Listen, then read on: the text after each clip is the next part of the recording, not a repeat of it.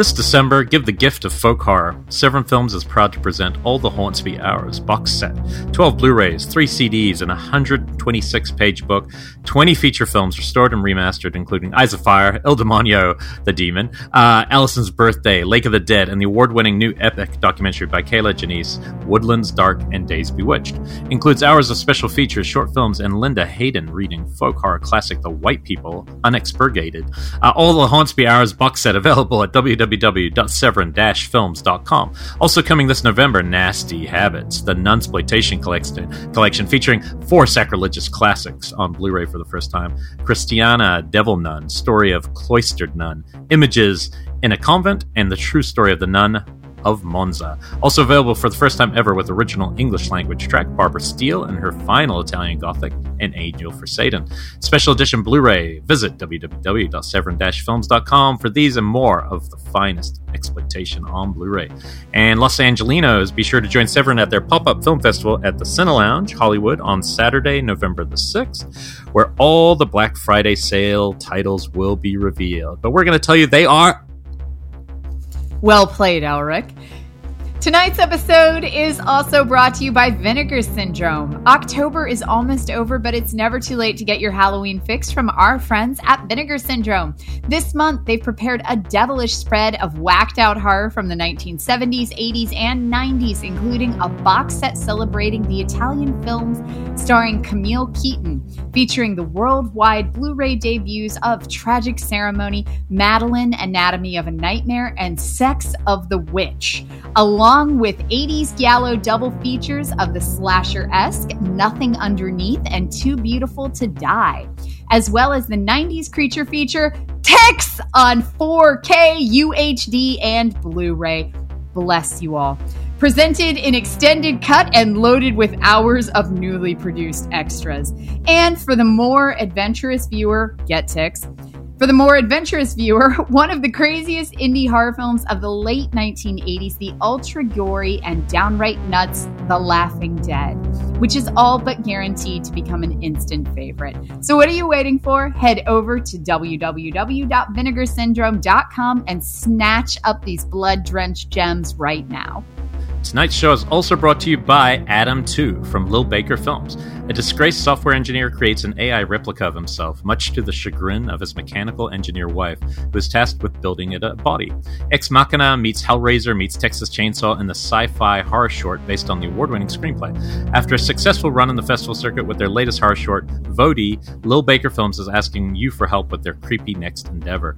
Head to lilbakerfilms.com. That's L I L B A K E R films.com or directly to Kickstarter and type in Adam2, all one word, to help them bring this murder bot to life. They're in just the last few days of their fundraiser and have a lot of fun rewards and opportunities if you donate now. Be a part of horror history by helping bring Adam 2 online. It's going to be a non stop pop boiler chill fest of blood bites and a broken marriage. Check out the Kickstarter now before time runs out. In 1979, the first issue of Fangoria was released into the world. It's been over 40 years and Fangoria is better than ever, each issue bringing you 100 pages of exclusive, carefully curated content honoring horrors past, present, and future. These articles and interviews will never be published online, so the only way to read them is by getting your hands on a physical, collectible copy of your own. We can't give anything away because we want the experience to be a surprise, but we can safely say that you do not want to miss a single page. So head to Fangoria Fangoria.com to learn more and subscribe. And while you're there, make sure to enter promo code COLORS, that is C O L O R S, to save 25% off your yearly subscription.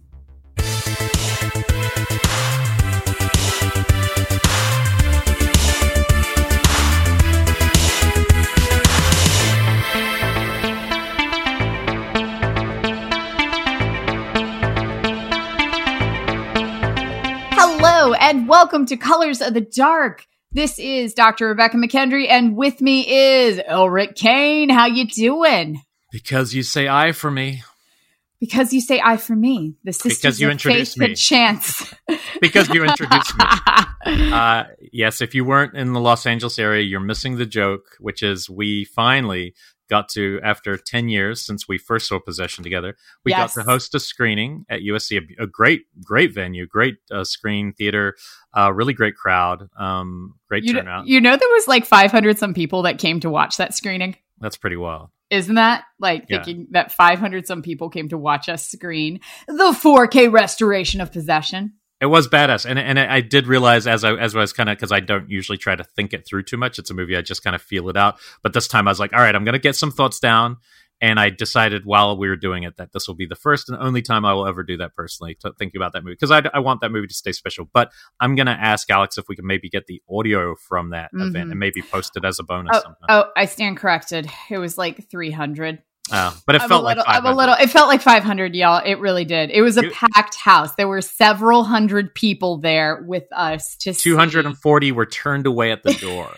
That's how many people, uh, all with Sam Neill t-shirts. Uh, but it was good. It was it was fun to see it again uh, for me back to back because I it just made made things clearer. You know, I thought I would maybe not want to see it straight away. Um, but you haven't seen it in a while, right? I had not seen it um, since the Blu-ray came out. The Mondo Vision Blu-ray came out um, probably five, six years ago was the last time I saw it, and it keeps getting better. The last time I'd seen it before that was that time ten years ago when you and I saw it on 35 millimeter, and then every time I'd seen it before that was on VHS. So I assume that like next time I see it, it's going to be like on Hyper Brain Cube or something like that, since it has to keep improving each time. So, But I got the one- pink socks, by the way. I got it now. I didn't Oh. while we were there. The next morning, I woke up and totally understand it. Okay, Okay. okay. Explain the pink socks. Uh, I think it's as simple as this. I think so. You got these. Uh, so this is a quick aside for anyone who knows what we're talking about. Uh, he is hired as an he's espionage, right? Spy. Uh, and the guy who hires him is also saying, "Does the subject still wear pink socks?" I think what it's about is the duplicity of everyone in the story. Everyone has a other side, and the very people who are employing him, so the very guy who's employing him, is actually the person they were always looking for. So in fact, they keep saying how Sam Neill's so great at his job. My feeling is they keep him there because he's actually a stooge. He's not great at his job because he's missing the person who's right in front of his eyes. So he's just like how he is. He's a cuckold, just like he is with his wife. He doesn't see what's right in front of him because the person he should be looking for was always right, the one who was employing him. And I think part of it is just to show, just like the Berlin Wall is divided, the division. This is another division. It's another doppelganger. Uh, so I, I think that's all it is. I think there's not meant to be more about it.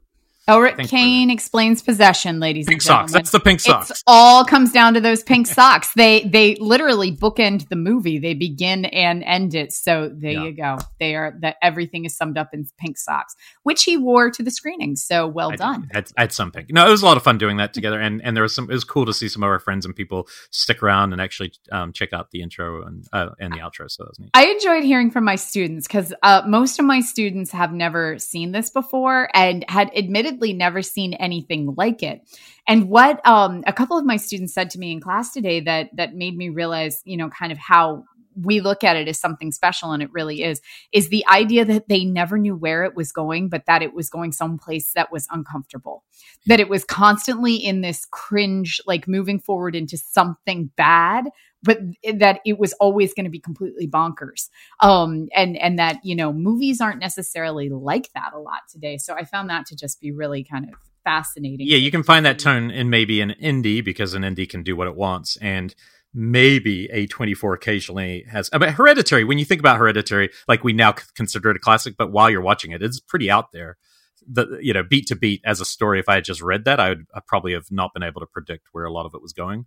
Uh, but the, but possession is also the art house side too, so makes it even less predictable. So yeah, that was wild. And look out, like it's still screening across America. So this is a real, an actual release. This isn't just like a, a print that screened one time. This is a 4K remaster that is playing in a lot of theaters and traveling across country. So so check out your town, see if it's playing. Well worth it. Excellent. Um so i watched a lot of stuff actually. Oh no, no, let's let's go back to our new Bev. And oh shit! Okay and let- thank you. And let it lead to that other thing. because this was um so a couple of weeks ago God, i have no sense of time anymore. No. it may have been yesterday. It might have been a year ago. I don't know anymore but elric and i went to a um, double screening at the new bev that were both um, classic vincent price films. And it was house on haunted hill and 13 ghosts the original the 13 Ghost screening at the New Bev, it was incredible because they actually showed it with the full, like, I don't even. Illusion-O. Illusion-O. Illusion-O, yeah. that was it. Where if you believe in ghosts, you can see the ghost by looking through one end of your 3D glasses. And if you don't believe in ghosts, you don't have to see the ghost by looking through the other end of your 3D glasses. And it was really cool effect. And the way that uh, it was actually shot, like William Castle, like, really? It was so pioneering to be honest. I've never seen anything like that done before and it was really clever. Um but we both were really kind of awestruck by how great the original 13 ghosts were because neither of us had been that familiar with it. Um and so we both decided to give the dark castle 13 ghosts a rewatch. Only because you, yeah, you gave it a plug. Like all I, my only. I was like it's so good my memory was because I loved House on Haunted Hill, the remake in theaters. Mhm. I was like, wow, what a great horror film! It's super fun. And so I was all on board to watch it. I saw it in theaters, did not like it at all, but all I could remember are is like Glass, Ghost, and Matthew Lillard. All I could remember, like Matthew Lillard uh, dialing it up to thirteen. Um, but when we watched the original, I was like, this is such a charming story. It's Um, fun. yeah, It it's a family film Fun almost. and funny, and it really does feel like a family film. It is still the same setup of a down on their luck family that doesn't really have a place to live. Is suddenly out of nowhere, this dead uncle shows up and is giving them a house and all of this money that's potentially buried therein. But oh yeah, he liked to hunt ghosts, and there's like 13 ghosts trapped inside the house. Um, but the ghosts in that one just kind of fuck around with you. Like they're But, not Yeah, menacing exactly. I think there's like one that kind of comes more towards them that is a little bit more, but they they're weird looking. Mhm. I mean, there there's a lion tamer that's kind of goofy and stuff like that. But but but the only way to outdo it is, I imagine the pitch where they're just like, all right, imagine the bad dude from Amadeus. Imagine him coming and collecting because as soon as he pops up, you're like, what the hell? Yeah, Salieri. Yeah. uh, is popping in. My favorite of the the original 13 ghosts in the original movie was the um the couple in the kitchen that kept making out and then I guess they were supposed to be lovers and then the chef ghost that was pissed they were in the kitchen. Yeah, Um and so they were kind of my favorite. Uh and the and the lion tamer of course there was actually a ghost lion. Um, so far less charming um, uh, is 13 Ghosts from nine, 2001. So this guy, the guy who made this was a visual effects guy. He did go on to make Ghost Ship, which has that great opening, but he didn't, he hadn't really directed at all. He was just a VFX guy uh, leading up to 13 Ghosts. So uh, I rewatched this. And my feeling was I had quite a lot of fun watching it again. Um, I think you're right. The Tony Shalhoub factor does take a movie a long way. Um, you can put him in anything, and he's watchable and likable. I, I love Tony Shalhoub. So I have to confess, like I am an avid Monk fan. Like Uh-huh. have rewatched the entire series repeatedly. Um, which is another Tony Shalhoub with Dead Wife project. Yeah. Um, but yeah, I I will watch Tony Shalhoub in just about anything. He's just always charming for me. Yeah, this one starts really violently. Like they're they're in a. It, it reminded me at the start of Nightmare Four. Yeah, the start. I, I think where they're going to junkyard and they're trying to. Tra- he's trying to track basically. I don't understand the ghosts in this movie. Like why they're so violent and Oh, so people. I looked it up while I was watching the movie last night. By the way, if you go to the Wikipedia page, you can read the uh-huh. backstory on every single one of those ghosts. Apparently, it was offered as a bonus feature on the Blu-ray or the Oh, DVD cool. when it first came out. Was like, and here's the backstory on all of the thirteen ghosts, um, and and what they were in life. Like the the angry prince um was a baseball player um who was tricked and and ended up in a, I think it was a car wreck. Hmm. um and then like the the scorned princess or whatever it was she was plastic surgery and didn't like the way she looked and ended up killing herself in the bathtub. Like they all have um the one at the junkyard was an actual serial killer. His Ah, wasn't that exciting. He just lived at a serial killer killed people and fed the bodies to his dogs um Hmm. so yeah they all had these really and some of them were interesting like um the the great child and the burdened mother That was cool. Yeah. it was the this backstory behind them. It was really kind of like Santa Sangre, where it was like Hmm. circus and they were in like a freak show, and it was anyway. So all thirteen have backstories. No, yeah, and I get that, but I guess I mean like, why are the ghosts able to kill people? Like in the opening scene, the ghost is like tr- like flipping trucks and coming after Yeah. people. I was like, I don't know, the ghost could do that, but whatever. They can, but this is that's part of what makes them part of quote the Black Zodiac. yeah, Um, was that they died so violently and were filled with so much rage from their death that they are unable to ascend to another plane. So they're stuck here on Earth, and that's what makes them so important for this machine. And that's part of why I love this one is that um this 13 Ghosts, the the newer one, it uses supernatural stuff as science. Like there is very much science in this, but it is all kind of supernatural lore around it. And I find that really fascinating.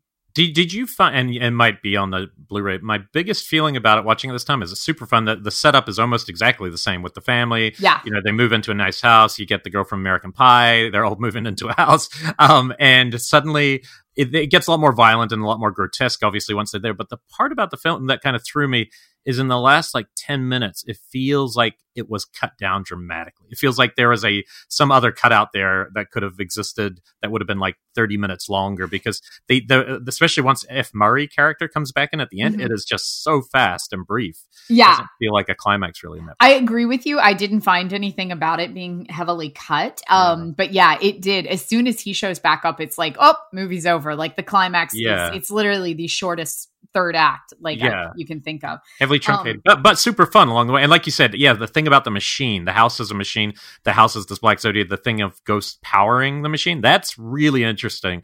And um, maybe didn't always balance as well with the family side of it, if you know what I mean. I loved it. I think it's Yeah. so over the top and so campy, but the house and just the production design that went into this was so beautiful. I mean, just the glass walls, the construction of the house, how the rooms function, the sets are just dynamite. Um, this made me miss movies that have budgets.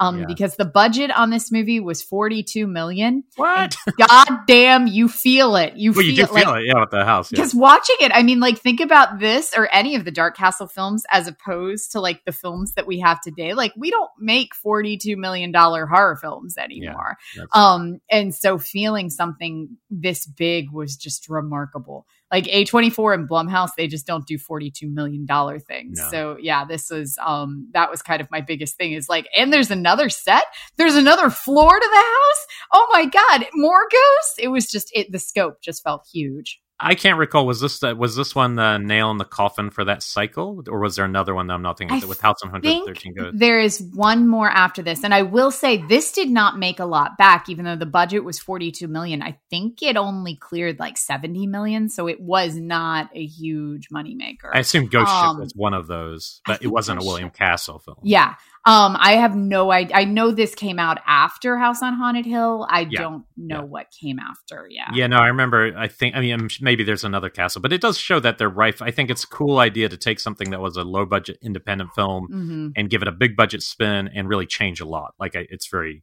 very different in the in the lore. So I thought that was super cool. But I did enjoy watching it, and I do think it's a pretty good Halloween type movie right now because there's lots of crazy looking ghouls in there. So it's uh, I so kind of recommend fun it. I'm surprised I'm recommending it. I've, I've got to be honest. I'm Uh, glad that you enjoyed it. Now, yeah. but this was not the only thing that we both watched this week. We both decided to go a little bit Oh. more current and we both watched Old. And So- I'm fairly sure we have very contradicting views of this film. Yeah, I would say with this one, we might just need to warn you that it might. We won't be spoilery straight away. We'll try to be, but it's going to be hard not to accidentally I uh, think- say something. We won't I talk about the what end. happens is in the trailer. I Yeah, don't think think, we'll that- go Yeah, past we won't tell you the ending. All I'm going to say that's where I lost interest is like the last ten minutes for me. I was like, oh. but but yeah. So this is if you've seen the trailer, this is M Night. Uh, it's about a family uh, that is vacationing. Um, that is obviously having some issues between the husband and wife. They have a kid who's like six and a kid who's like twelve or something. like yeah, that, or maybe 10, 10. 10 or something. So prepubescent, is, which is kind of part of the narrative. Mhm. Um, and they go to this island. They get told about a very special beach, uh, that they're going to be the only ones going to it. And then they get out there and realize there's a couple other families who we've all been introduced um, as, and they've kind of subtly or not so subtly with some of them shown that they might have certain medical issues in the first. Uh, kind of part when they're all at the hotel still. Um, we learn just little things here and there about people. Um, and then we get out there, and you know, as you've probably seen the trailer, we start to see there's it kind of surprised me with the violent part of it at the start with Mhm. the uh, which characters that um the guy from Dark City, Rufus Sewell, is, a doctor, and he kind of turn seems to turn He violent. and- attacks a rapper mid-sized sedan. sedan, yeah, whose whose girlfriend kind of opens the sequence as having already died, and we don't know why. So they're all Yeah. A little bit. So we might be jumping over the point, but but basically, as soon as people start spending time away from the others on this beach, and starting with the kids, we start to see people aging. Uh, and the differences, and I thought what was confusing me at the start, I kept going, "Oh, is is it the water or something?" Because the kids are the only ones aging. But then, as soon as the adults start talking, you're like, "Oh, it's because adults you're noticing them age a lot slower, whereas kids Yeah. are making dramatic leaps." Dramatic changes. all of that I was totally in. Like the way it was being filmed, the Yeah. way that I was just so glued, like, ooh, what's happening? Um, up to that point. So I want to hear where you where do you take a where do you part ways with old? Oh my god, this movie pained me. Um and I ugh, I will say I respect people who like this because I saw people online being like, "This is M Night's best film since Sixth Sense," and God bless him. Um, but yeah, this was not my jam, and I think a lot From of the it start, or was there a From the point where you started to? Okay. from the start, the dialogue in this really hurt me, like at my soul. There was just something about the dialogue that Hmm. just, and it was a lot of it was very direct. Like I, and as I mentioned to you, um, when I was like having my catharsis about this film, in the first like 15 minutes of the movie, somebody says, I feel angry. I feel sad. This is giving me anxiety. And it's like they're all just stayed. It's like literally breaking rule number one of of um, you know, making films. And uh so but yeah, not M Night films. Remember, not M Night films. Mark Wahlberg talking to donkeys. Come on. And I found a lot of it to be kind of repetitive and over the top. Like, even just at the very beginning, there's a girl who's ordering a calcium rich drink. And she says um, something like, I'm going to order the calcium rich drink. That better be low fat because I don't want to gain weight because that's disgusting. It'll make you ugly. Boys won't like you. And Oh, it's just weird. like, and she just keeps going. And I'm like, this line should have ended like five lines ago because we got the point. Let's move on with it. You are literally not doing anything at this point to forward your character. Remember, we don't all have Um, PhDs, so I was no, this isn't- fine. this isn't a PhD thing. This is just a the dialogue for me was painful. And I was I, I've tried to explain this since then because I have students who thought it was great. And I was just like, I don't it just drove me crazy. And even once they got to the beach, some of the dialogue, it was just moments where I just like roll my eyes at some of the dialogue. Um so yeah, and and I like the haven't style of like the roving camera that would keep spinning. the roving camera. It would change. It would change things. People would age while we're moving. I thought some of that Yeah. was really smart. There was, and I have to say, there was, even though that I found some of the dialogue to be taxing, there was never a point where I wanted to turn it off because I was Yeah. always like, well, fuck, I'm really hooked in to everything else. I have to see where this is going. It's like, Twilight the Zone, right? Like it's Yeah. like an episode you had to. It's keep total. Twilight Zone. Like. I had to see where it was going. I did not like the twist at the end in any capacity, and that actually took me out of it a lot more. Um, yeah, no, this I to may me. have- If had I been shocked by the end and been like, that was cool, I may have forgiven the dialogue. Yeah, there's a Um, point about 10 minutes before the end, maybe a little longer. Uh, you see a couple people on a beach and kind of like in front of a fire. And I was just like, oh man, the art house movie that ends right here and cuts to credits. I'm to, I'll think about it for the rest of my life because, but, but if you keep going, which we all know you have to with a movie like this, uh, you're going to have to find some way to explain all of this. And that never holds up really. But I thought some of the performances were interesting. I thought Vicky Krieps, the mom, was interesting. Yeah. Thought, Uh, the her daughter Thomasin McKenzie, who's also in One Night at Soho coming out, was good, and Alex Wolf from Hereditary, the boy, he was you know, the older boy version Mhm. was good. But it is you know there's there's parts where the kids disappear and come back. There's a part where a, a young boy and a young girl disappear. and When they come back, the whole story changes, and it's just That's so- when it became a lifetime film for me. That's when it got sleazy. Um, yeah, but I thought that was interesting because it, yes, it it would it is sleazy technically, but it doesn't. It, it's something about uh, the parental side of me who kept watching this thing, going, "Oh, as a pandemic movie, at least I couldn't help but go, oh, this is that thing where you're not." If you don't pay attention for a second, like you blink and then suddenly you look at a photo of your kids or something, you realize, oh, they're all freaking growing up. We're missing so much every time you look away or do your own Yeah. thing, get preoccupied. So I, I think I was feeling them, the emotion of the movie until I wasn't. Um, but but there was a part where I thought, man, this is going to be a three and a half star film if it if it can end strong, and you know, it didn't end strong in my opinion. But Yeah. Yeah. Every but I will like- say like everybody that I was seeing on Letterboxd had either given it 4 stars or 2 stars. yeah, no, and so it it's yeah. It is really polarizing. I, I didn't find too many people who were like middling on it. It was very much like a visceral, like, I despised that versus, you know, I thought it was doing something really interesting. Um, so yeah, mad respect for those of you who enjoyed it. This was not for me. Yeah, I think um, I liked it. I definitely was more gripped than you were, so I liked it more. But but you know, it, again, I think it's M Night. I thought his directing chops were in good form in this movie. Um, but yeah, it, maybe some of his problems might be in the writing. But you know. Well, I'm going to dig into something else contemporary that you didn't Good. watch that I need you to watch, and that is Squid Games. But how did you fit in 350 hours of viewing? Because I can't do that. It's October. I'm only I'm only on like episode four. Oh, okay. Um, fair enough. Long, I didn't right? watch. It's like six, maybe ten episodes. Okay. No, I, I, mean my kid who's uh, seven talks about it all the time. He has not seen it, but that's all kids are talking you about. You know, right? Marnie too yep. knows all about it. Everyone like, is and, playing it at their schools. They're yeah. playing games. I don't know if anyone's seen it, but they're all reenacting like certain things and tagging people and dying on the ground and also. Marnie came home and asked me if it was real, and she was really kind of upset by the concept of it at first. And I was like, Marnie, it's a TV show, and I showed her the first couple of minutes of it, which there's nothing violent. Like it takes a while to get the violence going, and I was like, look, it's a TV show on Netflix. And then she was like bored by the first five minutes. And I was like, okay, well, that fixed itself. Yeah. Um, because it opens with family dramas and oh, she's yeah. not, yeah. So, um, but I know you usually hesitate whenever something gets really popular like that's, that. That's you're exactly why I, I haven't watched. I know you. We've been doing this for 10 years, dude. I know you. And as soon as something becomes a quote phenomenon, Elric checks out. I know. Um, and, and, and, it's South Korean, so I should know better. That I should know South anything from South Korea that's also breaking through is bound to be amazing. But I just yeah, there's something about that popularity that you're like, wait, did, was this manufactured by Netflix to be popular? What just happened? It is it is heavy and it's tense, but mm. it is unlike um I'll say something like Battle Royale or, yeah. or other films of kind of the same ilk. It has a host like humor. Oh, okay. Two parts of it, and the aesthetics of it are great. Hmm. Um, so I, I will hold from talking about it anymore, but I'm just going to deeply encourage you to go watch it.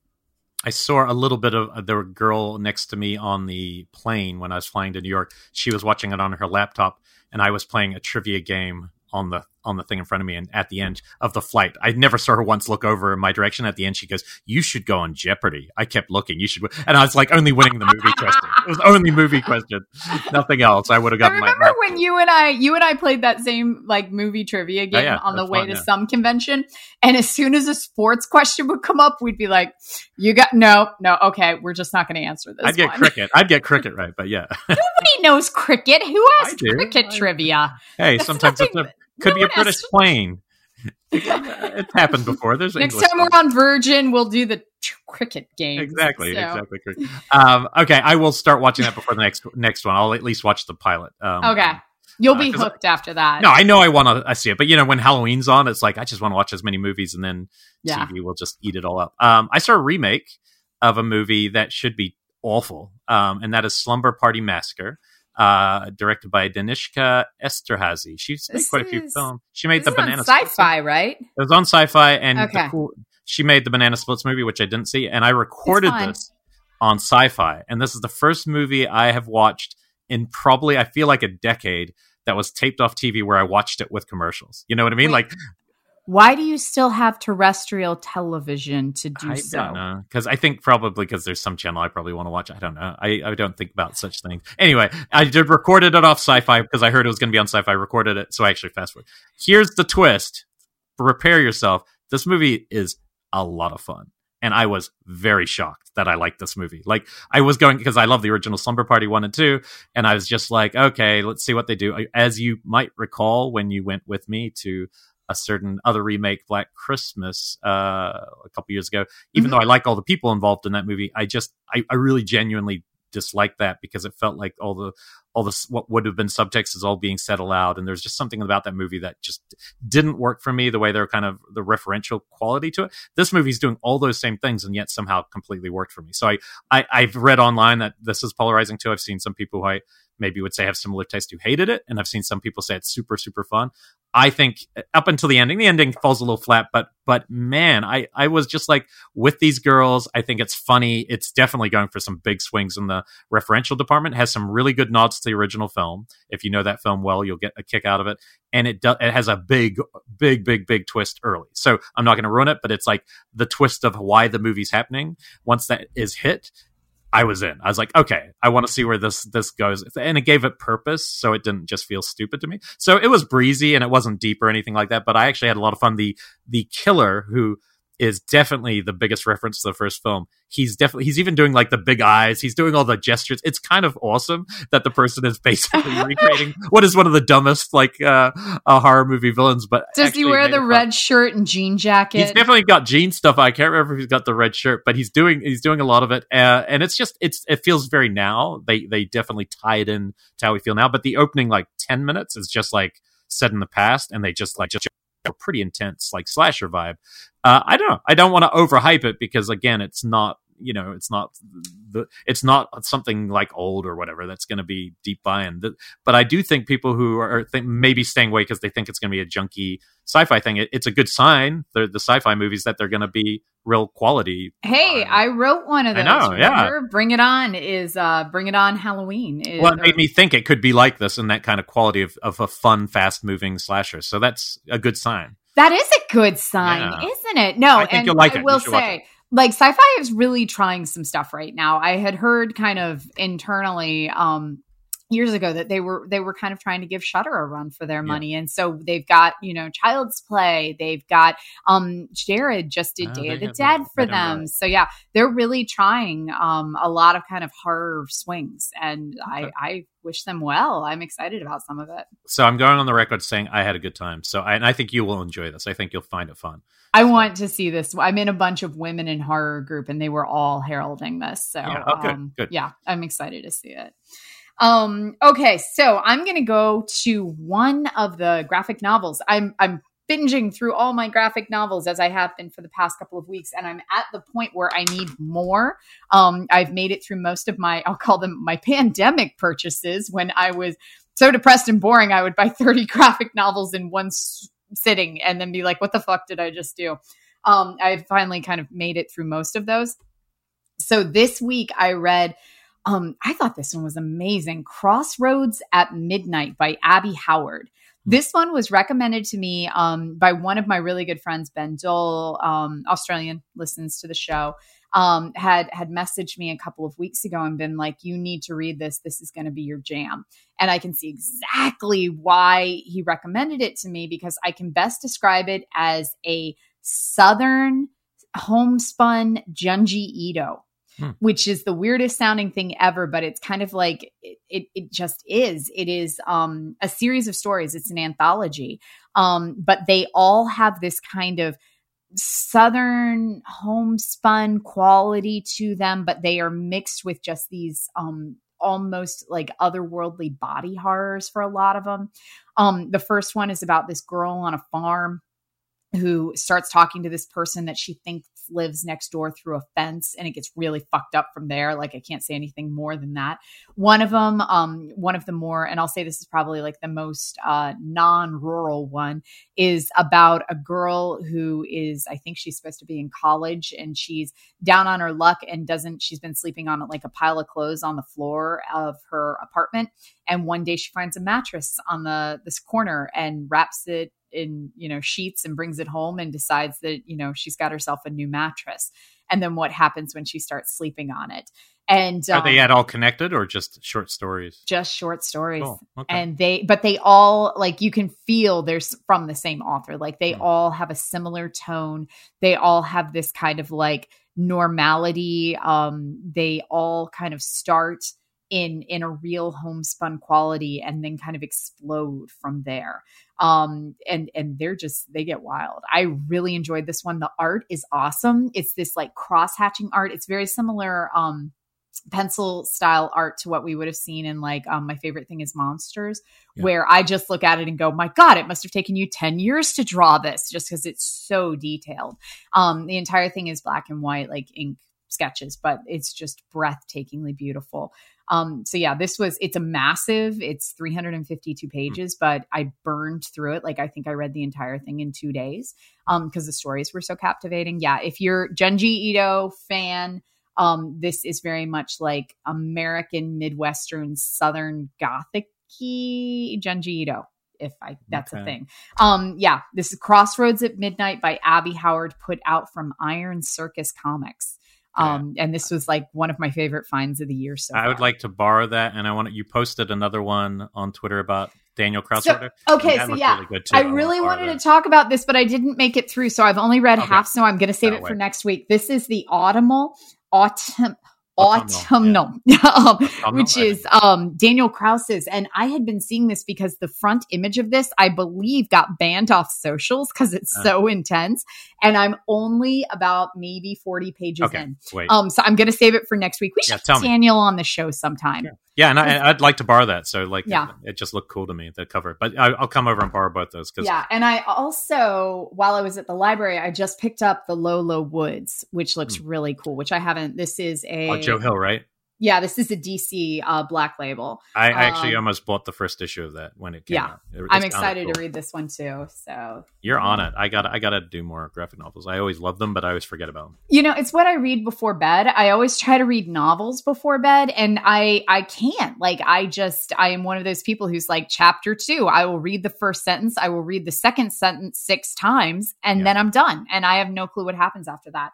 So graphic novels I can usually engage in yeah. for a good like 20 minutes of reading because by the time that I get to the point where I'm reading, I should probably just go to bed, but I, I kind of want that time. I want to be able to read. And I also just picked up one that I'm equally excited about called Gory Adventures from the Dark Side of Science, Gory Details. Hmm. Adventures from the Dark Side of Science. So this is my like twisted uh, nonfiction fascination. So all right, I'm excited for that one too. I saw my. I think this is the last of the new ones. Um, I watched the new Netflix movie Night Teeth.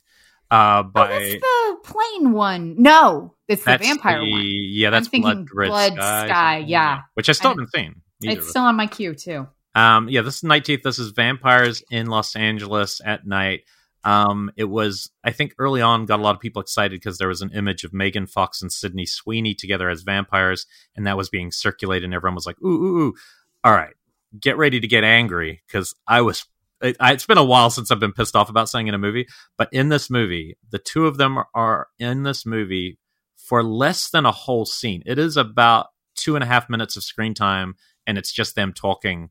And I, I was like, wow, they are really not in this movie, and they were just used to get everyone excited. And it really bummed me out because they actually looked really badass as vampires. Um, so that would have been a whole different movie that might have been cool. Uh, this movie really annoyed me because it's just so empty. Like it's visually very well crafted. It's a big looking movie. It's a big Netflix movie. It's like True Blood if True Blood was a lot more sexless. Mm-hmm. And it's it's not very horrorish, you know. There, it's a college student who uh, he has to drive his brothers. Well, there's it, it basically opens with voiceover telling you about this ancient battle between vampires in L.A and this Boyle Heights area where vampires aren't, aren't, allowed. There's a truce. No one knows about it in the general. And and it's like, Boyle Heights. I know, I, mean, I know. It's, it's, cool architecture. Maybe that's it. Yeah, and it's just it's also saying about starting with voiceover and telling us this backstory that it, you're just like, okay, you're going for this. It probably should be a TV show or something, not a not a movie. But um, it looks good. It, and then this young college student who doesn't know all, all the lore, uh, he has to drive. His brother's heavily involved in all of this. He has to drive uh, his limo, big car thing that night, and he gets picked up by two vampires who are going to make him kind of like collateral, go from place to place as they try to kill uh, their competition vampires in the night and try they have they're working for a guy who's going to try to take over the landscape basically mm-hmm. and restart the war. And you know so there's some cool stuff. There's some cool moments. There uh, the, one of the vampires i think is a really good performance one of the girls female vampires. And but it's just like it's one of those things where the horror is not horror enough. It all feels fr- slick and empty and big but without without that feeling I want from a horror thing. That said, you know, I could see it being definitely a younger demographic, I'd say, um, but for me, it was a pass. I got to say.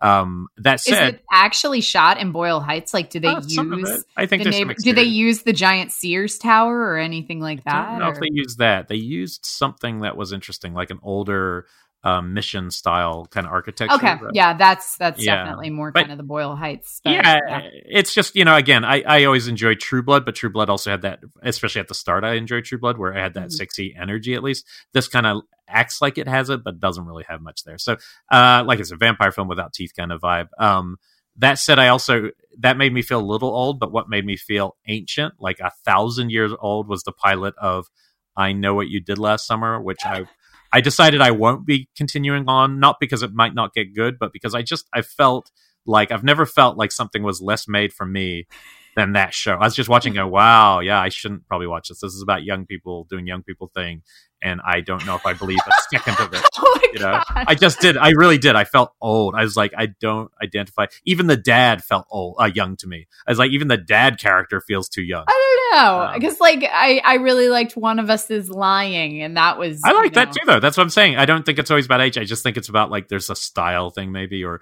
all the kids are doing these crazy drugs at a party. Maybe it's all bullshit too, you know.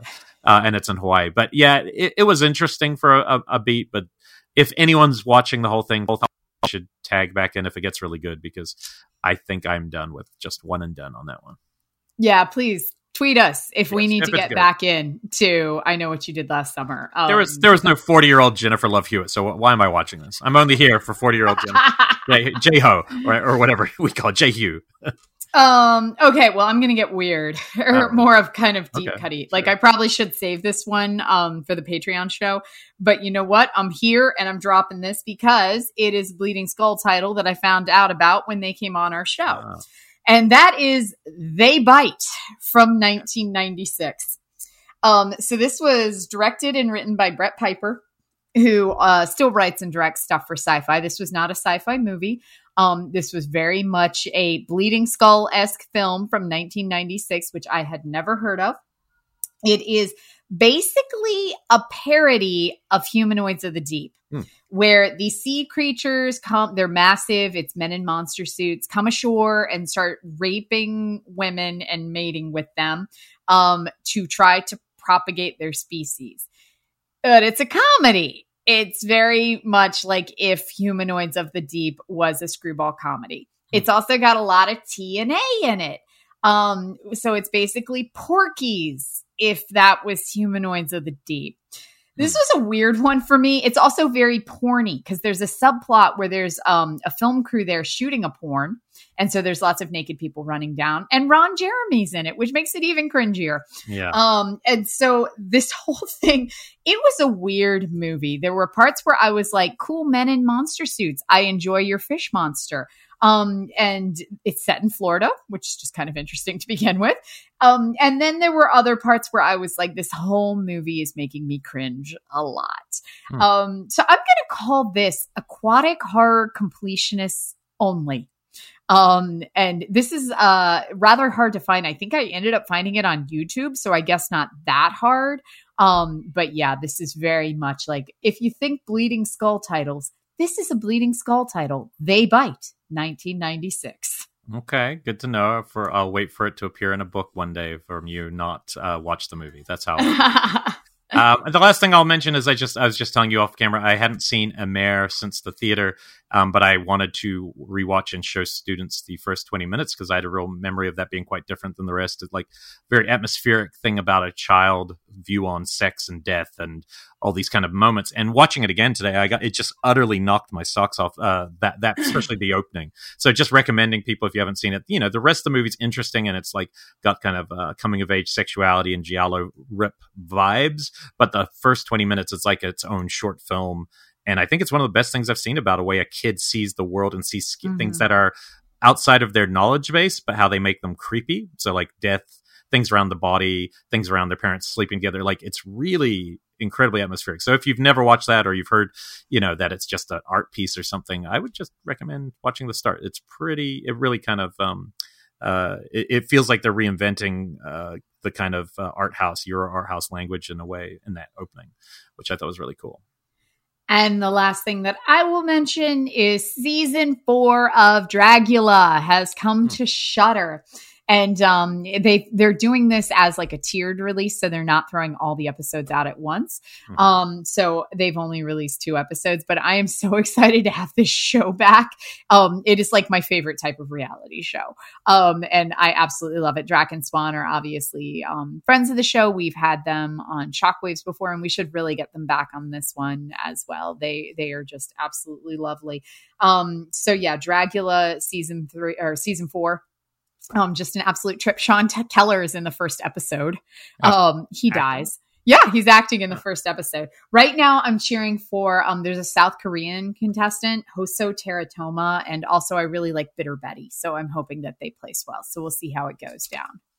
Nice, and uh, I, I haven't seen it, so I can't endorse it, but I I sure can tell you they'll be talking heads. Um, and that is brand new show on Shudder that features apparently both of us. Both of um, us. I have not seen it but somebody just wrote to me a second before i got on here and said i just saw your head on that i assumed i wasn't going to be in that one because i remember having the least to say about michael myers but having a lot to say about say pinhead. So we'll see. Neither of us yeah.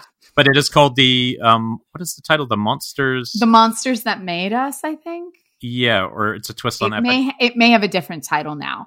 Um, but it's all the yeah. different. The the first season is all the different, really big icons of horror. Each mm-hmm. episode, looking at them with people involved in the movie, the effects makers, the directors, and we both were uh, we both were part of it during it was kind of like mid pandemic or late. Pandemic. Yeah, that was the weird pandemic moment because I remember that was like one of the first times I'd been around people, and I remember yeah. still being very like six feet apart. And I remember that when you walked into the shooting studio, you had to stand in this plexiglass cage um, while they took your temperature and asked you all these questions, and and then you were allowed to proceed into the building. Yeah, it was still like super tight pandemic, but we got it yeah. done, and it's so, fun so who knows? We'd have no clue if we're in it or how much, but we, it's fun to be part of it, and I'm sure it's yeah. going to be a good series either way. So uh, I'll check that out, and we can talk about it next week.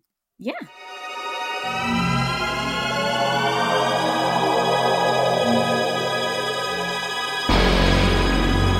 All right, so we wanted to do something a little special. It's Halloween time. This is our Halloween episode, but we've also been doing this in one version or another for like 10 years. So at a certain point, you start to go, we can only talk about Halloween movies every. Yeah, uh, I'm kind of burned out on that part we realized that we have probably made 10 years worth of lists of like the best movies to watch on Halloween night or the best movies set on Halloween and talking about, you know, making I know one year we made um Halloween uh screenings where we were like curating like what we would play for our all-nighter and things like that. Yeah, I think last year's was something interesting. I can't remember what it was, but it felt I, was that the ratings thing we did? I think we did the ratings where we had to pick a G, a yeah, PG, cool. a PG-13 and an R and even yeah. an X yeah. um to show on Halloween night. Yeah, so this year, fun. once again, we had to kind of reinvent and and mix it up a little bit. And so we have come up with 100 years of horror deep cuts. Yes. So the concept here is we're going to go from the 1920s to the 2010s. So 100 years. We're going to go decade by decade, and we're just going to pick one film each uh, it doesn't have to be a super deep cut and obscure, but it could be. And one deep cut that we want to bring attention to tonight, it could be a favorite. It could be not. What it's not meant to be is what is the best movie of that decade. Uh, that's a different show. We might do that someday. But so altogether, we're going to be doing 10 films each, one from each decade, and counting it down. It will be kind of brief. And some of them will be ones we've talked about on here before in various incarnations of the show. But it should be a fun way to kind of create a crazy list uh, and kind of cut through 100 years of horror for a very yeah. special Halloween episode. I like no it. No doubt. Yeah, I really based a lot of mine off films that I thought really needed more attention. Um, ones that uh, there's a few where I was like, and it's streaming now, and you should go pay attention to it yeah. While it's doing that.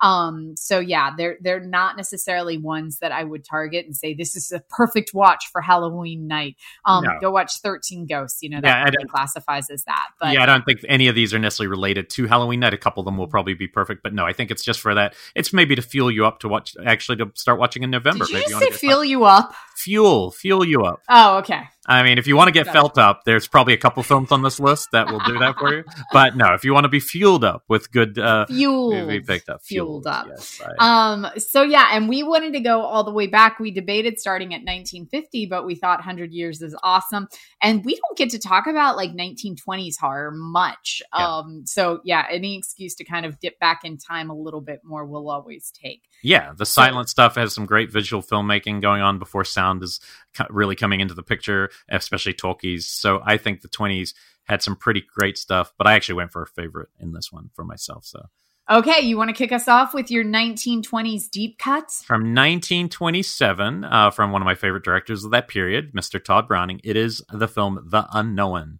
Um, this is just one of my favorite movies, period. Uh, people probably heard me mention it before. This is a Lon Chaney film. It's Joan, one of Joan Crawford's first films, if not her first film. Um, and it is, it actually, I, the more I was thinking about it, it ties into Santa Sangre quite a lot um, in terms of the character archetype. So uh, Lon Chaney, in what I think is his best performance, he plays Alonzo, the armless knife thrower uh, at a circus who has fallen in love with uh, the Joan Crawford character. He's obviously a lot older than her. Um, but he has no arms, but he can play guitar with his feet. He can throw knives with his feet. He has all these incredible skills. What she doesn't know, and no one knows, is he's actually a criminal who, wait, not, not that unusual for carnival folk probably back then, but uh, on the move. But he is in hiding from a crime he's committed. And in fact, he actually has twist arms and he's just uh, tied them back painfully back. So uh, because he has a freakish deformed um, thumb that's almost like having two thumbs. And so he's very identifiable by his crime which plays a major twist which i won't ruin uh, later on in this.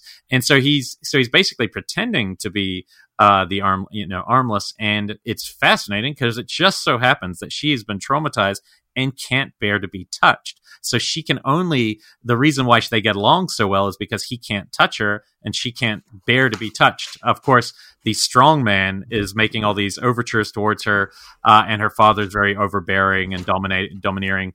Um, but that's her kind of phobia is being touched. So uh, it, it, this has the most wild twist in the history, I think, of any movie I've ever seen in my life. And I'm not just saying that. Like when I saw this movie, the very last few minutes, what what Lon Chaney does towards the end of this movie, uh, to be loved is so bonkers, uh, and it might be obvious. I'm not going to talk about it here, uh, but it, it's wild and makes you go, "Whoa!" This movie is really perverse for nine, you know, for for when it's oh, it's pre-code, but still, uh, it is really dark.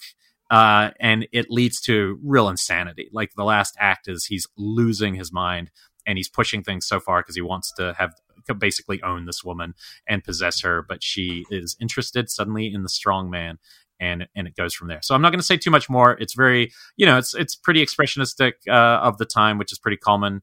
I think Tod Browning is fantastic because he's, you know, he actually was a part of uh, part of the circus for a long time. He was the, um, I think the guy you buried underground, like to like he had died, and then bring him back to life, so he could be buried in a coffin for a long uh, period, and he, I think it's called like the Living Lightning or something. I can't remember what it was, but you know, so he was he was part of that world. So Freaks is a very authentic movie, and as is mm-hmm. this. So uh, it, it, so many people haven't seen this. It's definitely under the radar, but it came a lot. Um, it, it emerged a lot more uh, probably 12 years ago, whenever I, it was I first saw it, when um, a box set of his stuff came out that had largely been going unnoticed because there was a documentary about Lon Chaney. And if you haven't seen it, he really remains one of the most fascinating performers of all time. He he's just he does his own makeup. He uh, is you know takes the he ties his body parts back. He he does things that are just were pioneering in in horror and in costume and makeup. And he, you know, I think he's just an incredible actor. You know, I never mm-hmm. heard him speak really. I maybe done Holy yeah. Three, maybe one of the later ones, but yeah, he was mostly in the silent period. Um, so my 1920s pick is also one of my faves and one that does not get a lot of play uh, as far as like 1920s horror goes. And this is um, Rex Ingram's The Magician. Mm. Um, and this is definitely pre-code. Have you seen this one? I haven't seen it. I saw you post it yesterday, and I was like, "Oh, I sure you're going to go Haxan." I was like, "Oh, she's going to go Haxan." no, but I will say this has a Haxan scene in it. Okay. Um, so the whole setup of this is that a magician is um he wants to do this like spell that like contacts the devil or something. It does some type of crazy alchemy. Um, and for it, he needs the blood inside the still beating heart of a virgin. Um, and so he becomes obsessed with this girl and has goes about all of this like crazy. He spends most of the movie just stalking her, trying to get to her, so that he can, you know, hopefully abduct her and go take her back to his lab and tie her up and you know take the blood out of her still beating heart. Um, and and that's kind of the setup. And so most of the movie is spent as he is kind of trying to stalk her seduce her. She's supposed to get married to this other dude um and and very much kind of trying to get into her world. So much of it is structured very much just like a stalky drama. But after he does start to get near her, he is able to kind of like hypnotize her. And then he takes her into this vision of hell when he's mm. when she's hypnotized. She goes into this vision of hell, which is very Häxan. It's also very kind of like a Bosch hell hmm. painting um, where it's just all of these pan like god creatures, um, just savaging women, drinking their blood, just doing all of this crazy stuff. And then one of them approaches her and she passes out and it savages her. And, um, and then she wakes up and she's like now hypnotized and in love with the magician and follows him back to his lair. And so the movie, there's not a lot to it, but it is worth it just for that one scene of hell um, which is really cool and very Häxan esque. Like I would be shocked if the filmmaker um, had not seen Häxan mm. in some capacity because it is so much just this grand scape, this this landscape of just absolute debauchery. Is it American um, for this one moment? Yeah, it is actually. Okay, because so. Häxan's like Swedish or something. So Häxan is Swedish, yeah. yeah. Um, Christensen, I can't remember. Oh, Benjamin Christensen. Benjamin Christensen. Okay. That's it. Um, but yeah, this one, it's a fascinating watch. If not, you can just even Google the magician hell scene and you can mm-hmm. watch the hell scene, which is pretty, um, definitely pre code. Hmm. Um, yeah, so yeah, but this is a fun one. It's not quite as naked as Häxan is, but still some, some good stuff in it. And the makeup effects are really cool. Nice. Um, okay. So the 30s, I think of, when I think of the 30s, I definitely think of the Universal titles mm-hmm. uh, and those creatures coming. Um, so I wanted to go a little astray from that, but it's kind of in the world. So Karl Freund made The Mummy. He also made this film, which we gave a little shout out to when we were doing our body horror episode, and that is from 1930, Mad Love, uh, mm-hmm. which just remains one of the most, you know, it's Peter. It's one of the most committed performances I've ever seen. Peter Lorre as this mad Doctor Gogol. Um, it it looks fantastic. It's like 75 minutes. It's nice and lean.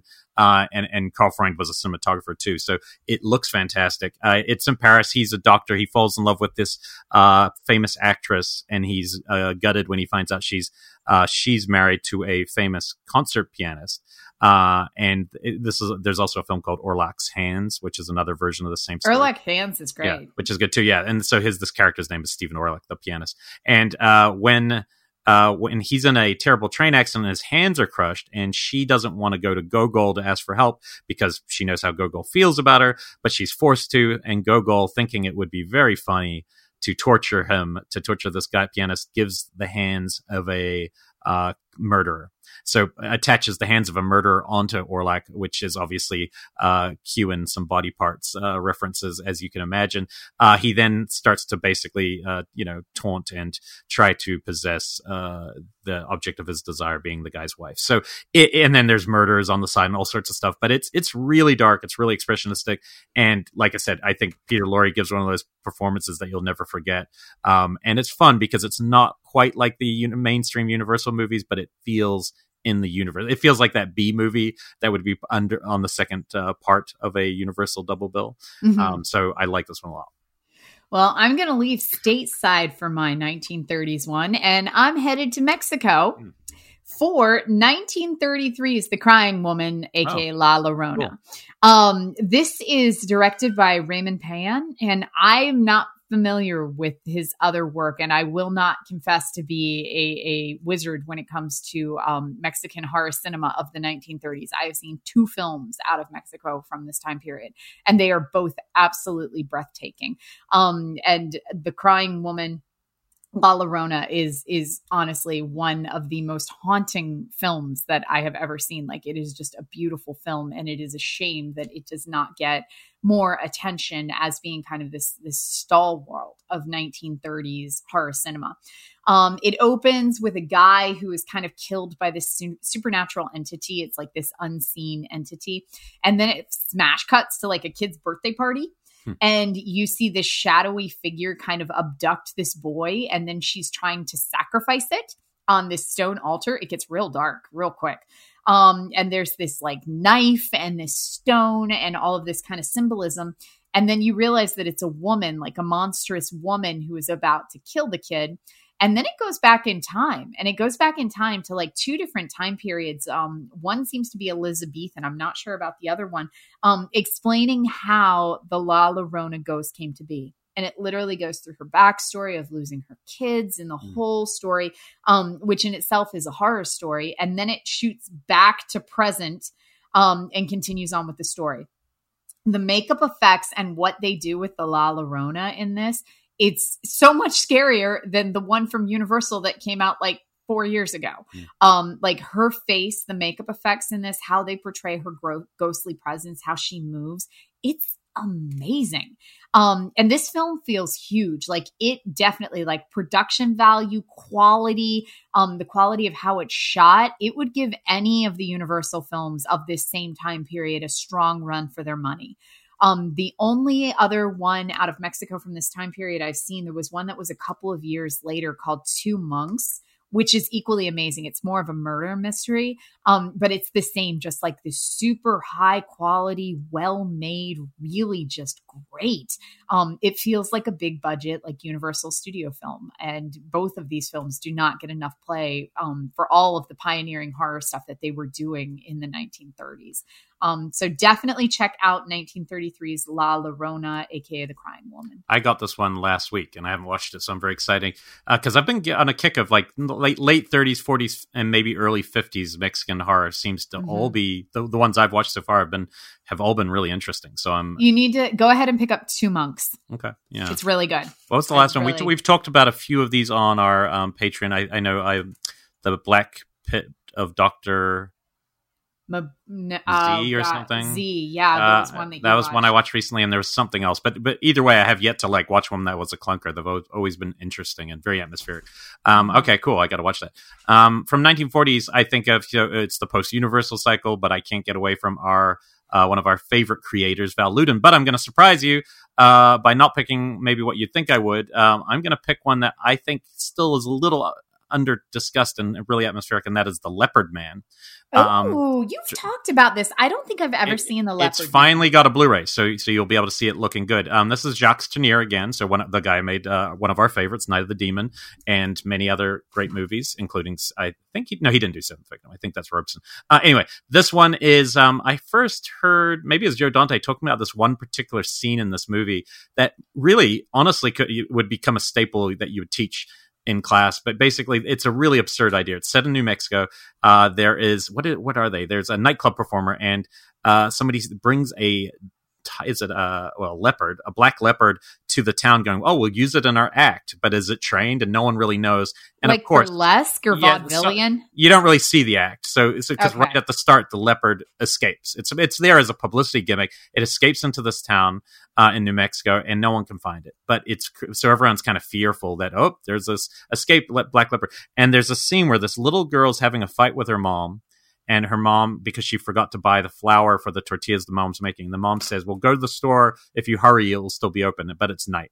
And so this girl you know probably a 15 year old girl goes down the street. She gets it and it's all very atmospheric on the way there. It's all lots of dark darkness and you know and she gets the gets the flour and when she comes back she gets under this tunnel and she sees the eyes of this leopard staring at her and it's really like intense. But it's again, I don't really get scared of movies that have you know animals usually. Uh, and then suddenly there's this like uh, the train passes overhead, and it's really just this very shocking kind of cut. She runs back, but because her mom and her had a fight, she's banging on the door saying, you know, let me in, let me in and we're inside with the mom and the mom's like oh, okay whatever. And then she starts screaming and then it goes quiet and as the mom gets the thing blood starts coming under the door. And it's really Ooh. one of the best sequences. I know it sounds spoilery but it's right at the start of the movie. It is so well shot and atmospheric. And and Tourneur, if you ever see interviews with him, he really talks about like he's not interested in graphic stuff. He's interested in like, you know, as a little kid to get my Christmas present, I had to go down a dark, dark hallway. And I always wondered what was in the dark. He's obsessed with just what we can't see, you know, a very simple um, horror. And this movie just does it beautifully well. And then it becomes a really weird movie where there's a bunch of killings in this town and everyone's blaming the escaped leopard because there's claw marks on the victims and even hairs. But then somebody who's part of that original nightclub thing, he's like, you know what? What if somebody's just using this as a cover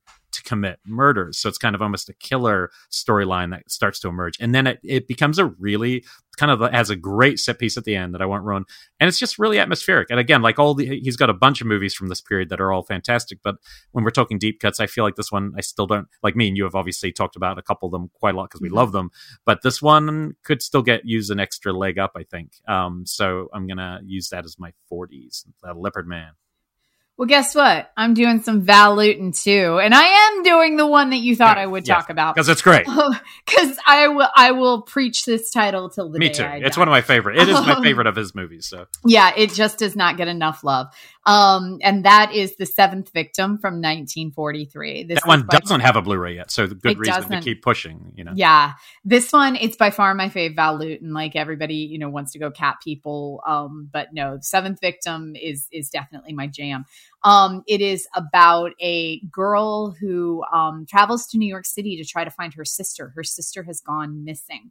And when she gets there, um, what she finds is that her sister is running from a satanic cult that she used to be a part of, and she um, is is considering suicide. She's going through depression. Um, and is considering suicide. And plus, this cult is pursuing her and wants her dead as well. And that is kind of where it picks up. The whole thing is set in Soho in West Village, New York um in the uh 1940s and so it's really atmospheric um it's not it's not west village that we think of now where we think like really shishi and bougie. Um it's it's a much kind of different vibe that's happening in new york at this time period there. And so it is very much kind of like an artist more beatnik back streets quality that you're seeing in it. Um and just the cinematography across the board is just so good. This one i love because it really blends kind of the noir style with the horror element that we are kind of bringing in Satanist. And I also, I always like this one because it is one of the first really early horror movies that I can remember that is directly about mental illness. And they talk about it in it. Like, I don't remember other like in 1950s cinema you didn't hear people talking about depression as an illness as a disease that you could suffer from. Um, hysteria was used a lot, but not depression as like a clinical diagnosis. And that's what this movie is about. And it's not like a judgy thing. It's just like, oh, she's suffering from depression. And, and she so, also has the best hair ever the best hair. Oh my god, she has this gorgeous like 1940s like straight bang cut that I would just look ridiculous. I always think about getting that cut and then I'm like I will look silly, but it's like Bettie Page bangs. Yeah. Um she is just gorgeous and glows on screen the entire time. It has this gorgeous kind of gothic vamp quality to it. Um at the same time with the setting and everything. Um, I've showed this to classes before, and I'm always excited when 20 year olds are like, wow, this actually kind of, you know, slaps or whatever mm-hmm. the kids are saying these days. Um, so it fucks.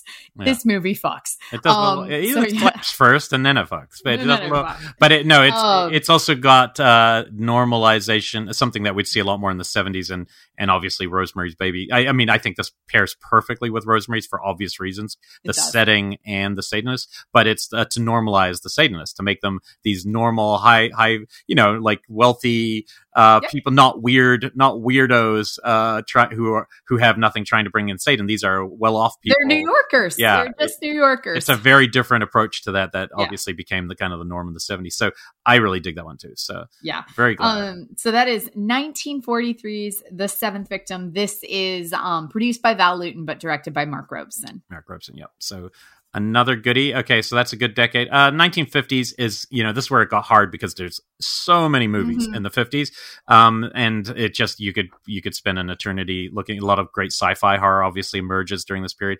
Um, but I picked one that I saw at a all nighter. Uh, good few years ago, um, Phil, I think Phil Blankenship programmed this one right in the middle of one of the new Bev all nighters, and has since. I know, I think you like this one. I think Brian likes this one. Uh, it's called "I Bury the Living." Are you uh, fucking serious? That's mine. What?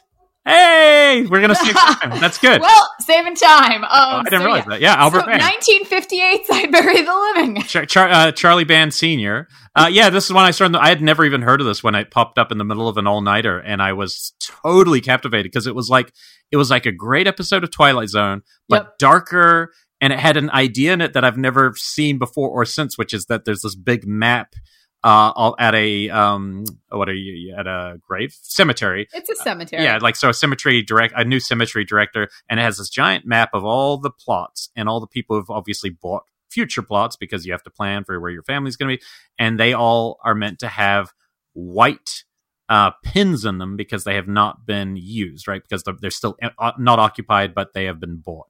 And at some point, he accidentally places a black pin on one of them, and the person the next day dies or family Mhm. dies in a car accident.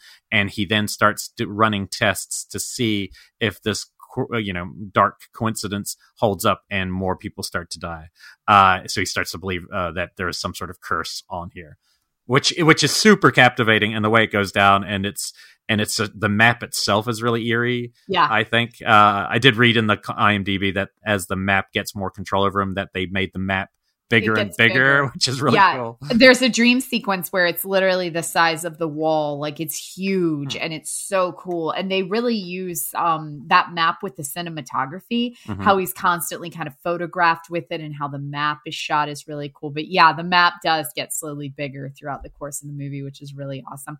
Also has a really great soundtrack. I always really like the soundtrack in this one. Yeah, and and it also has a it, you know once because basically at a certain point he tries to reverse the process, and then there's suddenly bodies missing from graves. So you can imagine where mm-hmm. his mind goes, and that's where it gets I think really atmospheric. We won't tell you how it wraps up, but Yeah. if we're both telling you that It's out of good. the thousand horror movies from the 1950s, we both choose I Buried Living, it might be worth checking out. And this one um, was recommended to me when uh, back when I was starting out at Fangoria, I was doing coverage on God, I can't even remember remember the movie it was, um, but there was a movie coming out. This would have been like mid two thousands that was set in a graveyard, Ah. and so I was doing an article for the Fango website at the time on best films set in graveyards, and so it was like Cemetery Man, Yeah. um, you know, Boneyard, things like that.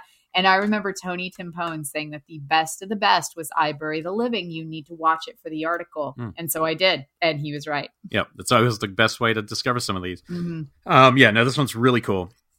And also cool to pick something with Twilight Zone vibes, given that Yeah. the 50s, I think that works pretty well as we enter into the 60s, which also has those kind of vibes. Um, all right, so 1960s. Um, uh, well, why don't we reverse it now that we just shared one? Now you can start going first. We can, we can. Okay. Well, I had a couple of runner ups for this one, but Yeah. the one that I ended up going with, just because I still feel it needs more love, I, I don't think I've talked about this title since maybe like the second episode of Killer POV. So it's been a okay. decade. All right. The Tower of Screaming Virgins from Ah. 1968. No one has fucking seen this film. I have And not it- seen this film. Um, and the it's under the title "The Tower of Screaming Virgins." There's also a German title, and then the other translation title is "She Lost Her You Know What." Is the um the other title it is sometimes released under. So this is Wait, it's called She Lost Her You Know What, or are you just winking at me saying you know what? No, because I'm totally embarrassed to say the word virginity. No, I'm Oh. kidding. It's it's under the title "She Really? Lost Her You Know What." Oh my Do God. I ever fucking mince my words? No, but the Oh. way you said it, I was like, I actually thought that's what you meant. That's so funny. No, no, that's that's the Okay. the actual release Okay. title. Um, You Know in What. some territories where you, she lost her, you know, know what, which makes no goddamn sense in the movie whatsoever. Yeah. But I'll get to that in a sec. So this is a German, France, Italian horror sex film that was shot in Hungary. So by all accounts, this should be like total fucking Euro trash. It somehow is not. It is all of the kind of standard um, notes of Euro trash, but it is all over the place. It is a period piece um, about the King Louis of France and his queen, Queen Marguerite. King Louis is off um, doing something, and while he is gone, Queen Marguerite is reigning over Paris. And all of a sudden, everybody in the town suddenly starts saying, Hey, have you noticed there's a lot of young men missing? We had a lot more strapping young lads yesterday. And then all of these bodies start coming up. They start finding them along the riverbanks and everything. Um, and they they're suddenly like, holy shit, someone in town is killing all of these strapping young 18 year olds. And what you find out really quickly is that the queen and like three other women from her court are holding these like massive nightly orgies where they like get crazy hot and heavy with all of these strapping young dudes from town. So they're just like going down, inviting all these like young guys up there having these crazy orgies. And then as, as soon as the sun rises, they kill them all. Mm. And um, so it is just the sleaziest concept. Yet it is also a swashbuckling musketeer film. There's all of these like swashbuckling sword fights. It's a murder mystery as the like constables in the town are trying to figure out who's killing all the guys. Um, it's somehow also really pornish because they really push the whole orgy thing. It's gory, like it really goes for the gore when they they do these like mass killings in the morning. And somehow, um, the queen and her other females that are doing this, it's very much like a vampiric witch vibe they've got going on. Hmm. Um, that they almost seem kind of like succubuses throughout this whole thing. There is so much stuff going on here. So it's not Eurotrash. It's fucking complicated. Um, but this is just a wild movie. Um, and it drags at times. Like for me, the swashbuckling stuff, like I can watch about 30 seconds of a sword fight, Yeah. um, before I'm like, cool, rapier, man. Mm. Um, and then after that, I'm out, and some of the the swashbuckling stuff goes on for eons. Um, but it's all worth it for like the weird, sleazy orgy, vampiric, witchy sex parties, kill them all at 6 a.m. type stuff. Um, and so yeah, it's it's a fun film. It just um recently, within the last couple of I want to say year or so, got a nicer Blu-ray release, which I have not seen before. This was one that was super hard to find. Like I still have an old bootleg of it. Um that I'm fairly sure was taped from a VHS copy. But yeah, I think it just got a Blu-ray re- recently. What's the this title again? The Screaming Tower. of- Tower of Screaming Virgins, Okay. and note the virgins are dudes, which is why the title "She Lost Her You Know What" makes no goddamn sense. But that's also one of the titles. Okay, uh, I will not watch it under that title. Um, all right. Well, uh, my my one that I'm not picking, but you have to watch if you haven't seen it. But we talked about it too much recently. Is Burn Witch Burn is just the greatest. One of my favorite discoveries the last couple years from the '60s. A highest recommendation there. That's Um, great. It's the- also under the title "Night of the Eagle." Night of the Eagle, yeah. But uh, the other one I probably would have gone with is Il Demonio that we just mentioned in our Severin commercial because that's been impossible to see until now. You're going to get to see it as part of that box set. But I'm going to go with another favorite of mine. I think of, um, I tend to think of Hammer during this period, and this is like the uh, again kind of like the B Hammer that less people talk about, but it's more atmospheric, I think, than any of their movies. And that is the ultra kinky, ultra dark Whip and the Body. uh, Mario Bava. This one, I just keep coming back to it. Uh, there's something about it. It, it. So the cool thing is the star of Demon, the movie we're talking about. Uh, she's Mhm. the star of this movie, Daliah Lavi. Uh, Christopher Lee um, is basically a very sadistic, very. Uh, he's the estranged brother who used to be in a relationship with a woman in uh, in this small town, and you know he's kind of the son who leaves uh, their their noblemen and this very well off in this town. His brother ends up being, I think, uh, engaged engaged to her because he left town, and everyone thinks he's gone permanently. He did something to burn bridges with the family, and then of course he cruises back into town and tries to take back over. And she, you know, is drawn to him and is into being whipped by him. And when it gets to that part, you're like, it's pretty shocking. I've got to say, it still feels shocking because she's she is into it and he is into it, and they are. She can't kind of quit him and can't quit this uh, this feeling she gets with him that she is not getting from the other guy, and so it's really kinky right up into the point where somebody murders him to get rid of him because of his perversity. But that's a mistake because then the movie, I just think the movie is incredible from this part on. He starts coming back as a ghost and doing the exact same stuff. And it is really atmospheric. The colors become full Bava esque at that point. You get amazing greens and reds and you get footprints and he's coming, you know, he's coming back into her room. And there's just something incredibly atmospheric, perverse, haunting, and just you watch this and go, this was a massive hit in Italy, apparently.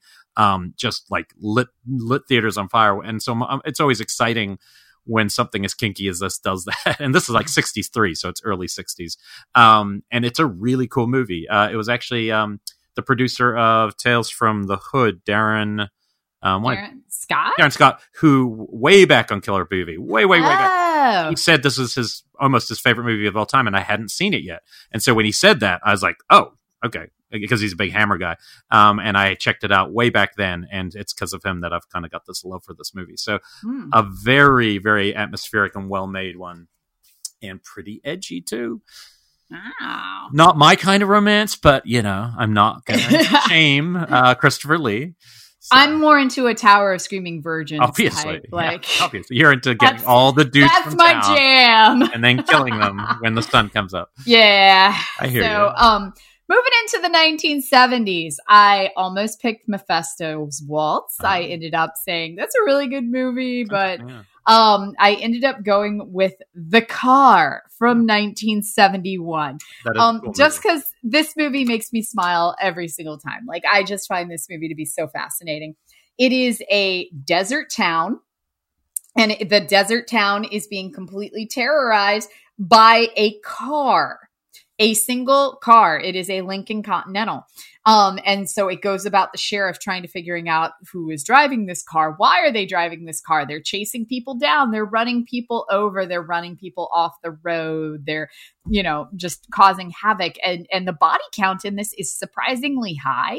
Um, and I know that setup sounds hilariously silly. That it's just a Lincoln Continental driving around the town, basically fucking with folks, um, and then running some people over. But somehow this movie is so effective it is structured very much like Jaws, where the story is in James Brolin, who plays the sheriff of the town, trying to figure it out. Um, I love this the opening scene of this movie because he is um going to work on his motorcycle and he throws both of his kids on the motorcycle without helmets on and drives them to school. Yeah. And I'm like, can I do that? Yeah. Um, you can't. but yeah, so um, this is directed by Elliot Silverstein, who also did Cat Ballou and, and a, a ton of Twilight Zone episodes. Um, but somehow, yeah, it's Jaws. It's structured and feels very much like Jaws, but in this really um, atmospheric, quirky, and fun town um, with James Brolin and a Lincoln Continental. Yeah, I was, I, I was shocked at how good that was when I saw it Right? because I always thought it'd be really dumb, and it's and, and the way the car gets so revved up and angry, and you feel its emotions throughout the movie. It's really it's really clever, and you know who's driving that car? It's Guillermo del Toro.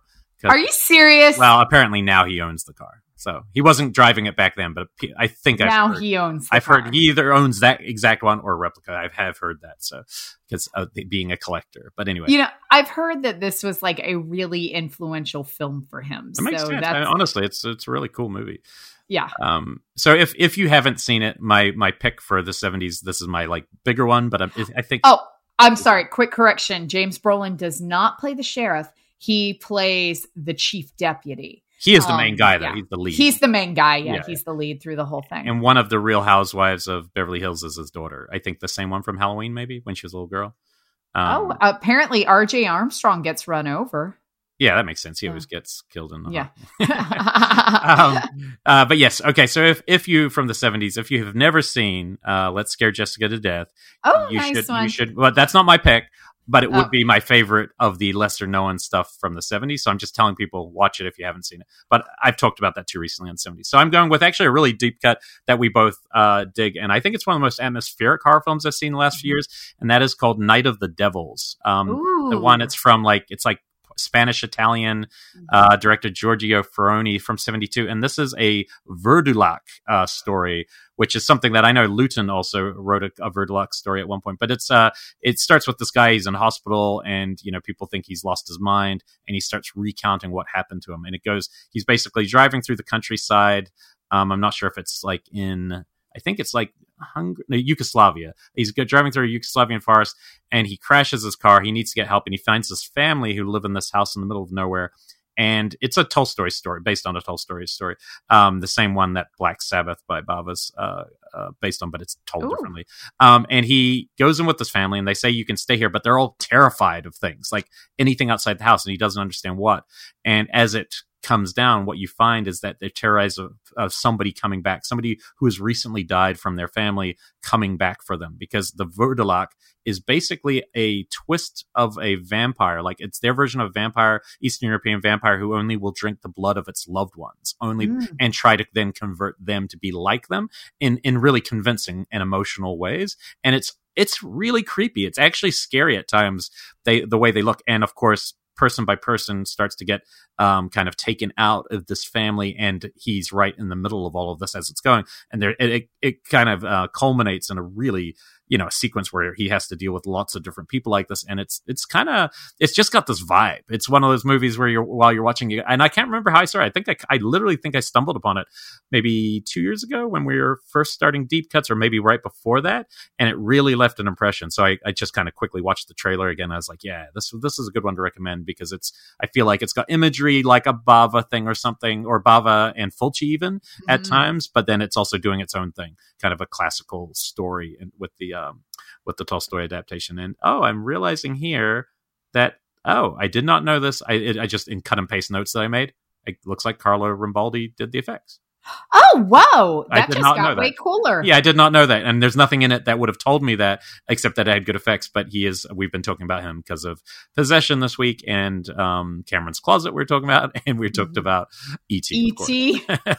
but but no, I do think if somebody's looking for something just super uh, atmospheric, from that period. I think this could be a fun one, and I believe it just got a decent release. I think the, what I watched wasn't as good as what might have just come out. That is Night of the Devils. Nice. Um, okay, so we're bumping into the 1980s. I will say I had runner ups here of Edge of Sanity just because I really like that mm-hmm. Perkins film and nobody else has seen it. Um, there's nothing out there. The Rolfe Kanefsky film I mm. always think is underseen and really fun and, and a great predecessor to um, Cabin in the Woods. But the one that I ended up wanting to talk about is because it is now available for streaming.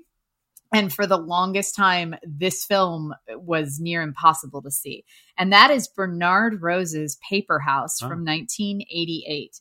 Um, this is Bernard Rose before Candyman. I've heard that this is the film that like got him mm. Candyman, um, which makes sense timeline wise.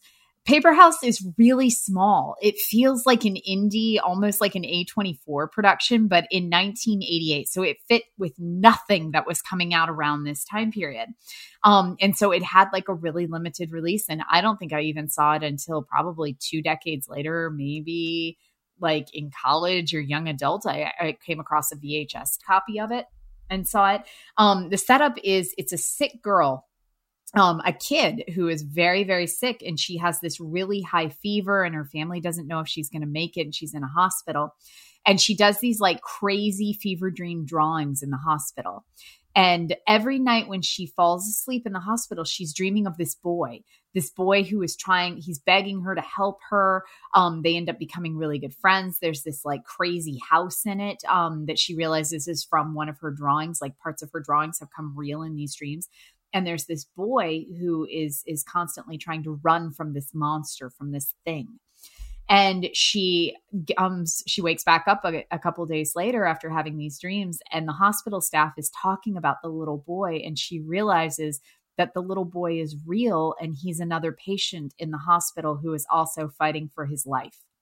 And um and it's chilling and then you know how they move back and forth from the dreamscape to reality and how she's drawing to try to include things in her dreams to help save them both from the monsters they're fighting it is a kid's story but there is no fucking way i'd show this to my kids it is mm. dark um it is really dark and really heavy this movie is beautiful and it's small, but it is the sets using the kids' drawings and everything. It is just so dark and delicately woven. Like it is just a beautifully told story and really just heartfelt and tragic and terrifying. Like there are scenes when the kids are running from the the thing um, that is just absolutely horrifying.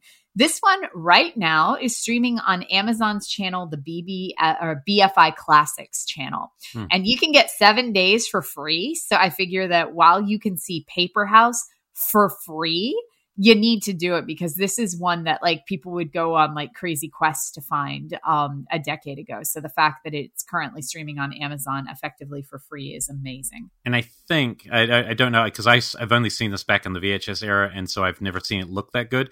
But I believe that it has just been restored and stuff. So I'm hoping that this is the nice fancy looking version because I should see it again.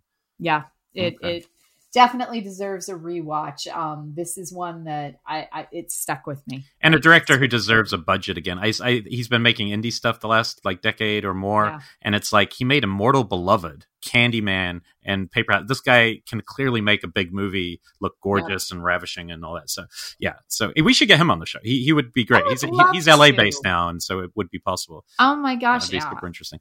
Okay, from 1980s, uh, I will surprise no one with this one. This is probably my uh you know outside of possession obviously, but my favorite kind of discovery of this probably from this decade of uh 80s films that now is available on Blu-ray, but people still aren't talking about it, and it's fun, and you can see its influence in a lot of movies, and that is Sole Survivor, um, directed oh, yeah. by Thom. It's just weird to me. People still beyond people like in our circle who have now seen it, but outside of that, this is still a film with no profile, None. and it is so atmospheric, and it's so clearly an influence on things. This is Thom Eberhardt, who uh, best known for Night of the Comet, but even more importantly, Captain Ron. Mm-hmm. Um, you can't go wrong with Captain Ron. And this movie is not like either of those. Uh, this is a very serious, very atmospheric, very dark. The two films it's most like is, well, three. It's basically Final Destination's plot with Messiah of Evil visuals and an It Follows tone. It's those kind of things all mixed up. So if any of them appeal, this is the movie for you. It's this. Uh, Anita Skinner is uh, she's an actress and she or she works at a TV station. She is in a plane crash where she is the sole survivor. She's the only one left untouched. She's sitting in her chair. It's a great visual. She's just like sitting still, locked into her chair, but her chair is you know in a otherwise completely destroyed. Uh, in her seat, rather, in an otherwise destroyed um, airplane, and uh, something has decides you can't cheat death. Um, sound familiar? And it starts sending its minions, which is anyone who is recently deceased, starts coming for her in these very atmospheric sequences that will totally remind you of It Follows. It's almost the exact vibe of It Follows, but with an obvious, you know, Final Destination twist here. This movie's so atmospheric. It, it, there's just something about it, and uh, the producers just kind of got screwed when it came out. It got totally. Uh, they got a bad contract. They basically lost control. It got sold out. And if you read the story, that's why it didn't have a higher profile. People will mm-hmm. recognize the videotape cover because it's a cool skull thing on one of those. Um, what are they called that people watch when a plane's in the air? You're the people in the oh, center um, are yeah, watching the green. The, the control tower. Yeah, the control tower tracking thing. Um, but this movie is again, like I said, it, it's just weird that it isn't on every best of the '80s list because it deserves to be. Um, you know, it's not perfect, but it's it's really a hidden gem still. So I'll keep bringing it up until everyone has seen it. That Sole Survivor, one of my faves. I'm not sure if the Blu-ray's still in circulation because it was a Code Red one, but um, well worth uh, hunting for. Excellent. Okay, that takes us to the 1990s. We only have three decades left. I hope you guys have been writing all this down. I'm sure somebody's going to make a Letterboxd list. Um, so for all of these, um, just because these are so many just amazing deep cuts that were thrown out. But for 1990s, I will say I debated popcorn. I debated the South Korean film The Cure, or just Cure. It's just Kurosawa. Cure. Um, Kurosawa. I don't remember who did Cure. If it, um, is it the same? Does it look like the same person who did Pulse and all that? It is the same person. Okay, that's Pulse. Yeah, he might be Japanese. It may be Japanese. Oh my gosh, I am so sorry. so. But they're both making great cinema around that same period. So yeah, that was another really good one. Um, so but the one that I ended up going with is the Nameless from 1999 because hmm. this is another one that no one has fucking yeah. seen that I'm still like, how has no one seen? Is this? that Spanish? Um, Yes, this is a Spanish mm. film. Um, it's in English, so yeah, yeah. yeah, it's not subtitled. As much as I remember, there may have been a couple characters that were. Um, but I'm going to say this gentleman's name wrong. Um, Hume Baguero. Ah, Baguero, yeah. Who did Rec. Um, mm. so this is the guy who did Rec before he did Rec. Um, I actually have a feeling that first name might even be pronounced something like James. You know what I mean? James. It looks like Wham, but it, I think it's actually James. Yeah, it does. It looks like Wham. Yeah. Um, so yes, but the the gentleman, um, the very talented guy who did Rec before he did yeah. Rec, made a film in 1999 called The Nameless. And this film is by no means flawless, but at the same time, it's really good. There's, uh, if you watch it too much, I've seen it a good number of times there's some plot holes. Um, but you know what? It's still it's really atmospheric, and it's definitely one that after I watched it the first time, it stuck to my bones, mm. and I was thinking about it a couple of days later. Hmm. The setup is that um, this mom, her five year old, has been abducted, and she's freaking out, and this is all in the cold open and all of a sudden the police recover these body parts and it's only body parts. They've all been very mutilated and they're able to identify it as her daughter through a bracelet and and a thing that she has on her leg. And so they're kind of like, okay, it's your daughter. Fast forward now many many decades. Like she has just accepted her daughter was was tragically and brutally killed at 6 years old.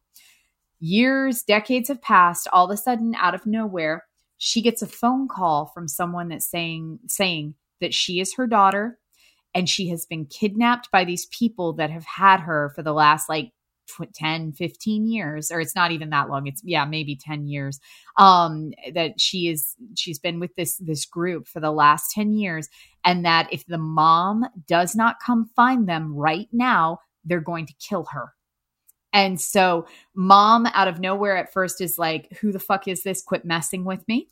And then after the girl calls back again and says mom you've got to come get me. They're going to kill me. Then mom suddenly says okay i've got to get more people involved she goes to the police. She also goes to, I'll call it like a, a parapsychology reporter um, who's kind of investigating like psychic phenomenon and things like that. Um, and the two of them kind of join her on this journey to go find out what this group is and if this person who keeps calling her is truly her daughter.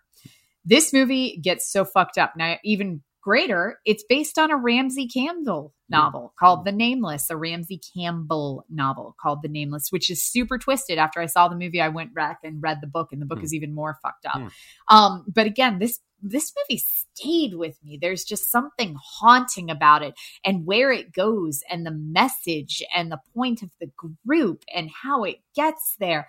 There's just a lot of just really dark like stabs you deep type stuff that I took with me. Um it's like almost like a kill list level of like that kind of hurt my soul a little bit. This definitely is not kill list. Don't let me say that. Um, but I will say, whereas kill list like damages your soul and you're still thinking about it weeks later, this dents your soul and you're still kind of puzzling it 48 hours later. Mm. Um, so again, not flawless, but definitely it hits. It hits in parts. Um, and really atmospheric, like very clear this guy was a filmmaker back then and knew what he was doing. Um, so that is the Nameless from 1999. I've definitely seen that, but I don't didn't recall any of that plot, so I need to see it again. Um, okay, my favorite from the 90s is also one that I just think in this country is still way underseen. It kind of takes place in 94 and 97. What could possibly do that? Lars von Trier's The Kingdom, which Ooh. I this is such I don't think there's a good Blu-ray out there, so that might be part of the reason. But this thing is so good, and I just heard I didn't know this when I picked it, and I'm very excited. He is making a third part this year. So, so, we're talking 20 something years later, he's going back to the kingdom for a third. Because apparently they tried to make a third season back in the day, but then uh, the main doctor died or something. So he, he lost interest and moved on. But anyway, this is really atmospheric, really all over the place. I think it's it's basically in set in the most modern uh, Danish hospital that's like the cutting edge hospital in Denmark, and it's it's where you go for any of the complicated procedures. But it just starts, so happens that at night everyone also thinks it has got a uh, uncanny occurrences and hauntings are happening. There's an ambulance that doesn't have a driver that pulls in. There's a young girl whose uh, you, voice you hear in strange occurrences. Uh, and then, best of all, and one of the greatest scenes ever filmed in celluloid, there is a pregnant doctor whose fetus keeps getting fat, bigger and bigger to an unnatural state. And then you get to meet Udo Kier in one of the okay. greatest Udo Kier moments of, of the world. I may this may be fever dream, but I I did not see the kingdom since the 90s when yeah. it first came out. Is there a hedgehog in the basement? Uh, a giant hedgehog? I think I can't recall that, but it might be related to what's happening with Udo in this story. Because okay. Udo emergence is pretty wild.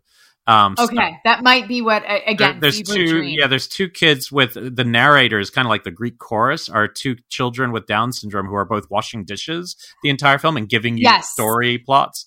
Um, it, it's and it's set there's a swamp that is made of bleach it, that surrounds it, right? Yeah, it kind of surrounds it. Okay. And you cut to that as kind of it's almost the core stuff, which sounds weirder because most of us shot kind of almost like Dogma, like a lot of the Dogma films where it's kind of realistic and like you kind of you see these uh, all these kind of Swedish doctors blowing off steam and doing crazy things but then it goes into these really dark and it feels kind of like black magic stuff like at times where you feel like oh this feels a little evil um, which i think von Trier did in antichrist as well really well um, i just can't recommend it enough when i first saw it i think it was when i first was going to uh, i think it was 2000 when I saw it when I caught up to it, and it really unnerved me and it just was everything I was looking for. And I, am kind of due for a rewatch of the whole thing. Um, but trust me, great to dive in and still totally underrated uh, and weird. And the fact that we might get more of it this year is very exciting to me. So, and America, if you've seen the Stephen King, then took the rights to it and put out some American, very slick TV show called The Kingdom. Yeah. Nothing, not even in the same universe of, yeah, of the way it feels. different. Yeah. So don't think you've seen it if that's what you've seen. Okay, we're into the 2000s. We're getting more contemporary. More familiar here, probably. Yeah. So I almost picked My Little Eye, which is always Oh. one of my faves. I yeah. absolutely love that British film. Um, Coming Soon, which is a Thai film Hmm. um, about a ghost that haunts a film that I think is really tight. never It's got seen some Really good scare scenes. It's not available here. Oh. Um, I, and I'm not sure why, but it, it never really had a stateside release. Like I have the Thai Blu-ray of it, but um, yeah, it's it's really got some good scare Hmm. scenes. It needs a release here. But I ended up going with The Thaw from 2009, which was definitely kind of a disregarded, you Hmm. know, oh, cheesy horror film. And I really liked this, both on a kind of, you know, Becca likes her bug horror type capacity, but it's a good film. Um, so this is 2009. It's got Val Kilmer in it, as long as um, along with Aaron Ashmore. This Hmm. is one of his earlier films.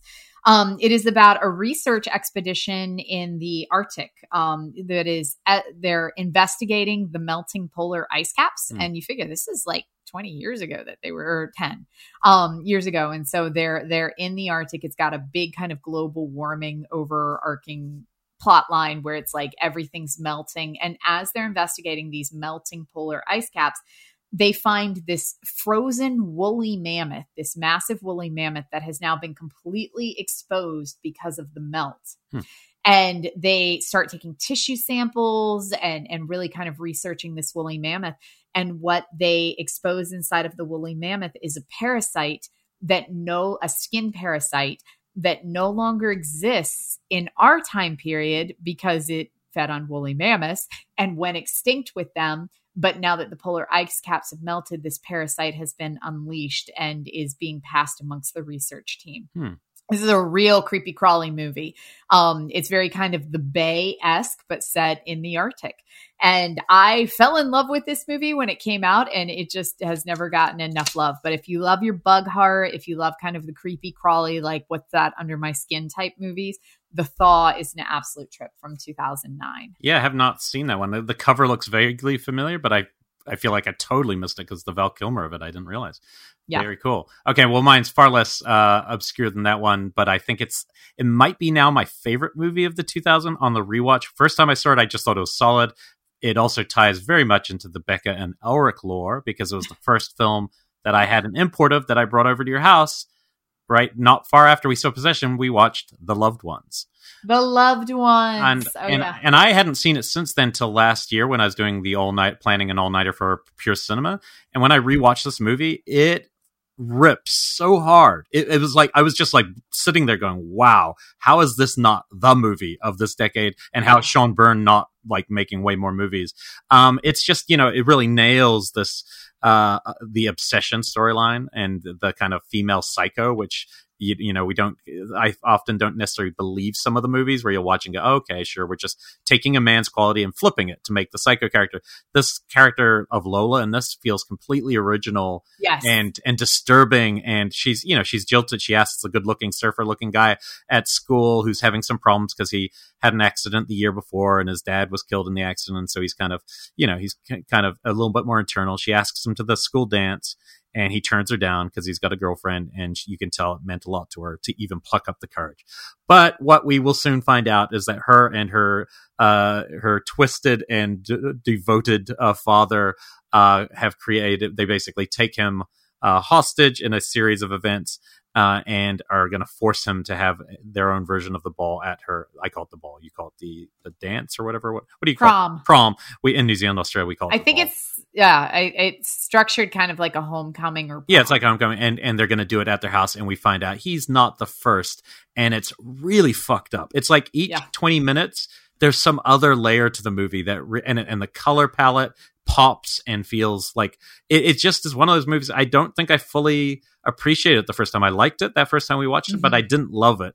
And the last time I watched it, I was like, this is this is fantastic and much easier to see now. Like I know it's on Amazon, and I know most of our listeners, you know, who are into horror probably know it. Most probably have seen it, but I bet you it feels still like a bit of an outlier for being classic, which it does. Oh yeah, um, this really it exciting. took a long time to Yeah, come out here. did. Like that was, I remember that that was why you had brought the copy over and we watched it at my house. Um, like because you had a 10 years ago. multi-region DVD player. That's why. I had a multi-region, and you'd picked up an Australian, and Yeah. it was not available yet. So yeah. yeah, really cool movie though. If you haven't seen it, Okay, so we are into the 2010s, Our and this is one. where we will Yeah. stop because we decided 2020 we've only had for two years. So we we figured that you know there are some deep cuts here, we'll but we figure we'll we'll get those. plus this is later. hundred years, not Yeah. 110 years. So let's you know, and plus any deep cuts that have come out in the last two years, we've probably talked about on some show seen it, yeah. recently. Um, so for my 2010s deep cut. I actually screened this at Jump Cut. Hmm. Um, and this is Inhuman Resources from 2012. was I there? was- I yeah. I don't remember This this was- movie. This is when um Fangoria was doing a DVD series Uh-huh. um with I think it was Brain Media and it it we did like a really small run of Uh-huh. like 8 DVDs. Um and this was one of the first ones out. This is one of the ones that I got to acquire. Like I was super excited because it was one of the first films that I actually got to do like part of the acquisition process which was really cool. Um, this is it's an Australian film, um, and I know you saw it because it stars Bad Boy Bubby. Oh, Nick Hope, Nicholas Hope Uh, is his name. Uh, yeah, Nicholas Hope. Um, which is how after you you let me screen it at Jump Cut when Wait, what's the title again? Inhuman. In Human Resources. I can only see oh one from twenty two. Uh, tw- oh, I see. Twenty. It changed its name on Letterboxd. They're calling it Red. Red Ink. Yeah, Oh, it was. I think when it was actually originally released, it was Red Ink, and then they changed the name to Inhuman Ah. Resources during the release process. Um, and so the concept is that Nicholas Hope plays this guy that everyone thinks is this crazy serial killer, this absolutely just wild serial killer, um, who hacks off people's heads. Like that's his mo. Is he he cuts people's heads off, and the movie opens with this girl um not too far from where we are now doing an online job interview via something like Zoom and she um is struggling and really not feeling it and hating. She's interviewing for some office position and is just kind of like miserable. And then um as soon as she gets off the interview she takes off her top and you realize that she's having to work as a cam girl because she can't Mm. find anything else. Like it's it's definitely um got some layers to it. And then she gets kidnapped and she wakes up and she is in this basement office with all of these file cabinets and she and six other people have been kidnapped and chained to a table with all of these files around them. Hmm. And the gentleman who was charged as being this vicious serial killer, Nicholas Hope, um, whose name in it, his last name is Red, um, Red Thomas Redman um, has been charged and was imprisoned and sent to a psychiatric ward and all this stuff for a long time as being the serial killer. And the six of them are the ones who were responsible for putting him behind bars. Like some of them are witnesses, some of them were like in part of the court process, some of them were um people who were affiliated legally, one was a cop. And so all of these people are in some way affiliated with him being incarcerated and charged as being this brutal killer. Hmm. And he has put them in the room with all of these files until they can figure out who the real killer was. Hmm. Um, because he is like, it was not me. You figure it out. But he runs it like an office. So he runs it very much like I'm a good boss and treats them very much like office employees um, who are there tasked to do a job. And so it's why, like things like um, one of them is like, I don't, I no longer have glasses. Um, I can't see to do this any longer. And, you know, he handles it like a medical care thing. And it's, it's very amusing in its presentation, but it does have this saw like quality where you know these six people are here. You don't know how they're connected. Um, you realize that somebody in the room may also have been the actual killer. Um, and so there's a lot of kind of saw like qualities to it, but it's just really smart in the way that it's handled. Very contained. Like you're basically in the office the entire time. Um, but the story itself is really captivating. I, it's like the image kind of rings a bell, but I'm gonna have to watch a trailer to remember this one because it's like the title didn't. You saying you screened at Jump Cut, I'm like maybe I was working on the back or something. You probably were. You made yeah. me a hot chicken sandwich, and, and that was it. yeah. All right. Um, no, this I I did screen this one at Jump Cut um, as part of a Fango promotion. Very cool. All right. Yeah. Um, throwback. Um, okay, my last one. Uh, well, if you haven't, i will throw out Black Coat's Daughter. If you haven't seen it, you should watch it because it's one of my favorites of that decade.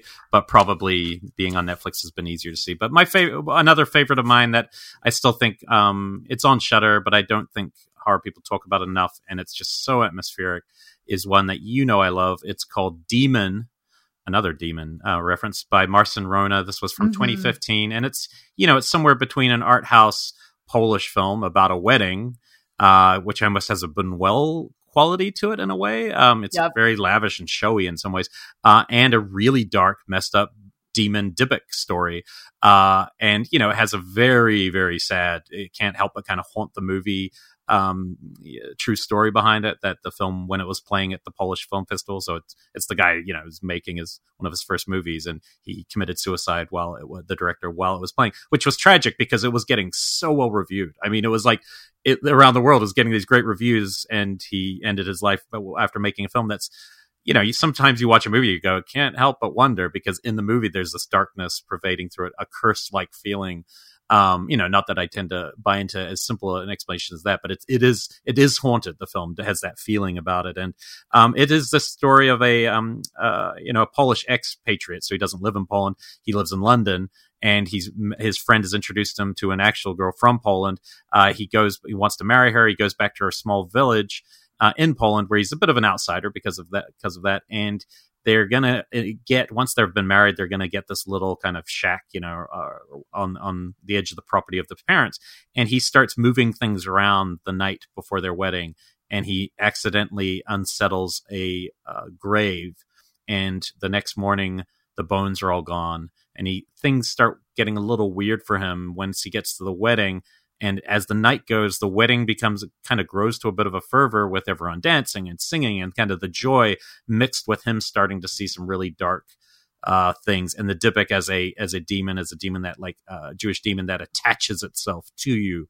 It doesn't just kind of run around spectrally. It actually is I think the original imagery of Dybbuks was that they would kind of grab hold of your back and stay on your back or something like that. Mm-hmm. And it's kind of doing that in a way in this thing. And it's really disturbing and funny and quite surreal at times, some of the way it, it pops up and starts changing the fabric to the point where he starts losing his mind. Um, and everyone thinks he's, you know, has lost his mind by the end of the story. It's, it, it ends on a very, I think one of the things that maybe takes it down a notch for horror fans is the last like five minutes ends with a very, almost a political, reference to the past and Poland's treatment of the Jews, uh, you know, after the war. There's there's something. It's pretty subtly done, but it kind of brings a real heaviness to proceedings. But even right before that, it's always entertaining. It's always lavish and exciting. And I think it's one of those movies where this guy would have been like a Mike Flanagan director had he made kept making movies because he was mm-hmm. obviously mm-hmm. incredibly talented. It does not feel like you know an early film by a young filmmaker. It's it's a very uh, big canvas, but I love it, and I haven't seen it very many times, but it's it's always kind of stayed with me. Um, so I just want to make sure it gets on people's radars, and it is definitely on Shudder. I know that much. I need to rewatch this. I saw it at Screamfest that mm. very first year it played at Screamfest, and I haven't seen it since then. Yeah, and, it's super atmospheric. So I think you'd I think you'd definitely dig the way it builds and the way it's structured. You know. Fantastic. So that is a hundred years of a hundred years of horror deep cuts. If you are still hungry for more deep cuts, Elric and I have been counting down 31 days worth on our Instagram, Twitter, and Facebook as well. So you can always check them out there. Too. We sure have. Um, and then you can always head to our Patreon show for the really weird stuff. Um, you can find deep cuts on Patreon. Yeah, we did some um, really fun ones. A lot of people were responding to the recent episode where you talked about a dark movie called Gotham and yep. I threw in um, Anima Persa, which is a crazy one, and Children of the Night, and you had another one that was really interesting, Brotherhood of Satan. Brotherhood, yeah, which is one of the best finds of the year for sure. Uh, so yeah, we really, I some of the most interesting movies we watched this year have appeared on that show. So yeah, a good rec so. if you can. Uh, but yes, what a Halloween! What a party! So I can say we got Vinegar Syndrome coming on the show in a couple of weeks. How did I not know that? I didn't even know that. What? It came about. They they asked me this week, and I was like, "Cool, yeah, let's do it." So Vinegar Syndrome's going to join us. They are always a trip anytime we've had them on any of our shows, um, just because they are just wealths of like, holy shit, how have I not seen this knowledge? Um, and so I'm excited to hear what else they got in the works, cool. and uh, maybe they'll let us know what's going on with the Black Friday sale as well. Yeah, they have a killer one.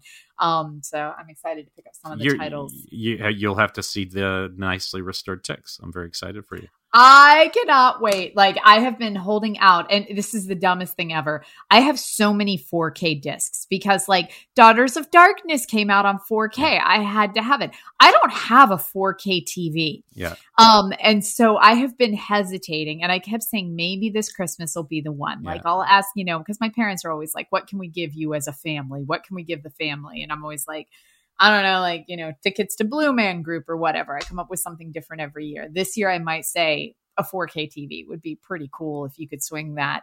Um, so maybe we'll do that. probably worth it. Yeah, I haven't watched too many things in 4K, but ticks. you do have a 4K. TV. I think I just did this year. I think it was like at the start of the year because the other one broke or something. Mm-hmm. And I mm-hmm. remember asking. I get. I don't know anything about tech, so I always ask Brian. I don't either. Brian from Pure Cinema is good at telling me like which foreign region Blu-ray player and which TV do I get. Um, but I did do it, and when I did watch I can't remember what the disc was. I definitely was kind of blown away by how good it looked. So yeah, like the TV, I, I keep meaning I need to replace it because we have there's burnt out the big one in my living room. There's burnt out pixels. The sound sucks, and I keep saying if I don't replace the TV, I'm gonna have to get a sound bar just because the sound is yeah, so yeah, terrible. And because of that, I end up watching everything in the bedroom. So like uh, it doesn't even, you know, I'm like, oh well, it no longer affects me because yeah. I don't have to stare at the dead pixels. I just watch it in my bedroom. Um, but yeah, so I do it. They, they come down in price. I think I need to. Yeah, yeah I think that I think they, it was as cheap as like maybe seven hundred for a really huge one, and so probably less than that. Good. I, I don't have space for a really huge one, yeah. so I'll see what I can find on the Black Christmas sale. I'm just glad Black people sales. have. I think they should be called Black Christmas sales, actually. But, yeah. People, you're probably getting used to the fact that we don't know how to end strongly. We're like hundred years of horror, and now let's tell you about our TV thing. So now we'll talk about TVs for another ten minutes. So, but on that note, um, I want to go watch another episode of Squid Game. So go watch. Yes, I'm going to do something too. Thank you. Have an awesome Halloween if you're listening to this the day before or something like that. Uh, and you know, we'll we'll we'll take it a little more gently in November. I don't think I can keep this pace up. I'm almost burned out as I am. No, watch so much. No, yeah, but I watched a lot last week, but I do have a stack of comics I got to get through. So right. um, diving in. S- thank you so much. Talk to you all soon.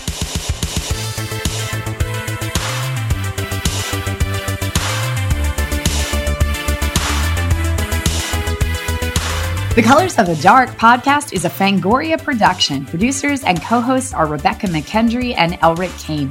Executive producers are Tara Ainsley and Abby Gould.